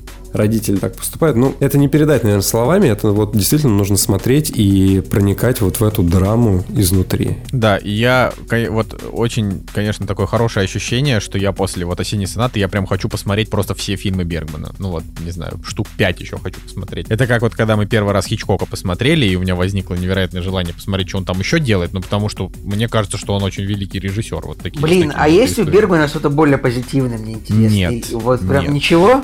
Нет, ничего у него. Ну, как бы, я, не, я бы так сказал, что, из, из, ну, я просто про Бергмана очень много говорил с моими друзьями, которые смотрели Бергмана. У меня парочка есть таких друзей. а, значит, а, и все говорят, что, ну, такого прям легкого кино у него нет, но вот сцены супружеской жизни он такой более-менее относительно позитивный, если сравнивать его, например, с фильмом, там, «Седьмая печать» или там с фильмом «Персона». Но я, ну, следующим я буду точно смотреть «Персону». Во-первых, она потому что на кинопоиске есть, а, и, во-вторых, потому что она идет 85 минут, подходит. Вот. И как бы, и у него тоже очень высокие оценки. Подходит выше, для миллениалов, которые только в телефонах да, и могут да, сидеть. Да, да, да, да, да, вот идеально. 85 минут это хороший хронометраж а, для культового кино. То есть для современного кино за 85 минут ничего не расскажешь. А если кино культовое, и оно идет 85 минут, значит, наверное, он все, что надо, он там показал. Как-то вот в том же фильме, вот в той же осенней сонате, типа, Там минут через 7 после начала фильма, кстати, интересно, что там титры в начале фильма очень долго идут, да, не после. Э, там как-то вот уже в 6, проходит 6-7 минут, и уже они такие, все, мы тут начинаем наши психологические разборы личности друг друга. Как бы. При этом там в какой-то момент э, кажется, что как будто бы э, дочь, она как будто бы накручивает себя и видит то, чего нет. То есть вот есть какое-то ощущение, что э, вот у нее к матери есть претензии, а мать их не до конца понимает, но мать сразу понимает, что да, она бросила семью э, ради там своей карьеры, но при этом в, общем и целом она не совсем понимает, да, там, почему так все странно. При, при этом дочь же как бы сама ее позвала, она сама написала ей письмо и сказала, мама, приезжай, там, да, кстати, Николай, ты забыл упомянуть, что у них там есть еще одно, у них там ребенок, который был маленький, а, он там погиб, э, то, то есть это, это тоже все было за кадром, то есть у нас тут по факту да, есть там просто это, вот- у Бергмана, в общем, все персонажи с разбитыми искалеченными судьбами прямо Да, от да, начала и до, и до конца. Там этот самый это какой-то бинго депрессии вообще. Только этот вот. человек, который, ну вот, муж этой самой, он такой, типа, ну, с трубкой сидел весь фильм такой, более-менее на позитиве. Ну, Вообще удивительно, конечно, смотреть за тем, когда вот ты живешь, да, творишь какие-то дела, и, и твои поступки влияют на других, ну, здесь, в частности, поступки родителей влияют на детей. И вот э, проходит какое-то время, и когда наступает момент, когда нужно сказать о том, что родители были неправы, что вот... э, и когда наступает шок о том, что вот ты жил, жил, жил, и как бы не доходило до момента вот такой вот э, любви-ненависти, а когда вот вскрывается вот это вот все, доходит дело до прямого разговора, и как вот, вот этот момент вскрытия правды, описания того, что вот те поступки были такими, которые повлияли на дальнейшую жизнь, как вот на персонажей все это вываливается, и как их ошеломляет это, это, конечно, наверное, вот это самый сильный, наверное, момент э, в этом фильме для меня. Но я, в общем, я, я рад, что мы такое кино посмотрели. Это это прям хорошо. И как-то вот. И самое главное, в нем нету претенциозности вот этой вот, потому что. а, ну, можно говорить про то, что вот там люди, которые смотрят авторское кино и постоянно про это всем рассказывают, они довольно претенциозны бывают. И мы тоже бываем довольно претенциозны, когда начинаем говорить о чем-то, что мы там знаем хорошо. Но вот, ну вот Бергман я никогда не фильму, он- забуду, никогда не забуду претенциозную Жекину фразу о том, что Ридли Скотт потерял утонченный язык кинематографа. Это, кстати, очень, очень такой. Это типа так Женя Москвин, который. а, это москвинизм, типичный. Да, это, это, это москвинизм. Ну, короче, э, тут просто вот в фильме нет такого. То есть ты его смотришь, ты, ты не видишь какой-то высокопарности, это ну, просто стоит камера и снимает, как люди общаются между собой. Да, конечно, немножко вот тут Лив Ульман и Ингрид Бергман, они по-разному играют, вот это важно, что они не совсем вот на одной волне. Вот это можно сказать, что этого фильма минус, но это вот такое бросается в глаза, что как бы здесь Ингрид Бергман, она актриса посильнее, и э, она вот лучше отыгрывает, вот у нее во взгляде иногда читается там недоумение и ожесточение, и какой-то вот снобизм вот, вот у, у ее персонажа. Али Фульман, она вот как бы, она очень хорошо проговаривает свою вот эту трагедию и боль, но при этом я ее персонажа именно прям до конца, то есть со слов я ее понял, но вот как бы язык вот ее тела, да, вот это ак- актерская, собственно, игра, я там не до конца понял, потому что она отыгрывала, ну, возможно, она просто отыгрывала человека, который внутри уже совсем пустой, ну, то есть, потому что эмоции Как уже говорят, по- как, как говорят подростки, dead inside. Dead Inside, да, вот поэтому раз она Dead Inside, вот она вот такая вот как бы от мира отрешенная. Ну просто, опять же, для того, чтобы судить про, об ее актерской игре в целом, нужно посмотреть хотя бы еще парочку фильмов, в которых она а, играла, а мы тут э, пока не можем этим похвастать. Поэтому, да. Но Еще хорошо, что фильм снят в целом в Норвегии, там такое красивое место, фьорд, горы. Скучаю по Норвегии. Ну, еще раз тоже скажу, дайте тоже скажу пару слов, что тяжело, конечно, и если это то путешествие, в которое предстоит отправиться, это я говорю про фильмы Бергмана, то я не, не сильно рад такой перспективе, конечно, потому что... Не, ну слушай, у него разное Ну, кино, да, оно типа не там не все Ты фильмы уже, это семейные ты же уже, драмы. ты же уже сказал, что Нет, они не все психологические семейные драмы. У него просто, просто драмы. То есть его жанр это драмы, а не психологические драмы. У него есть сюрреалистичное кино, например. У него есть там... Просто, как бы, они все такие типа минорные немножко, но я просто, я прочитал тоже статью, там, после этого фильма прочитал статью, там, путеводитель по фильмам Бергмана, там, с чего начать, куда дальше идти, кто у него черпал вдохновение. Вот там, например, рассказывается о том, что вот Вуди Аллен, допустим, а, очень сильно черпал вдохновение как раз-таки вот в фильмах Бергмана, и даже некоторые из них чуть ли не переснимал вот в своих картинах. Поэтому, ну, в общем, прикольно. То есть ты сначала смотришь какого-то из новых режиссеров и говоришь, да, это просто классический Вуди Аллен, потом смотришь э, Вуди Аллена и такой, да, это классический Бергман, потом смотришь Бергмана и говоришь, о, да, это классический, там, я не знаю, кто-то еще, кто раньше был. Там полночь в Париже какая-то. Да, вот. Но я, я думаю, что мы можем на этом, в принципе, закончить наш сегодняшний выпуск. Смотрите хорошее кино. Э, пишите нам в комментариях, давайте... Слушайте хорошие подкасты. Да, рас, рассказывайте, рассказывайте, что вы э, смотрели у Бергмана, что вам понравилось, потому что нам это все будет интересно. Почитать нам вообще всегда интересно, когда люди в нашем замечательном чатике, который у нас существует уже, наверное, больше года, а когда люди в нашем чатике пишут, пишут о том, что там они тоже посмотрели, всегда интересно что-то поговорить, обсудить. Вот. Так что будем ждать комментарии и можем прощаться. Да, друзья. С вами были Николай Цугулиев, Евгений Москвин и Николай Солнышко. Встретимся на следующей неделе. Кактус подкаст.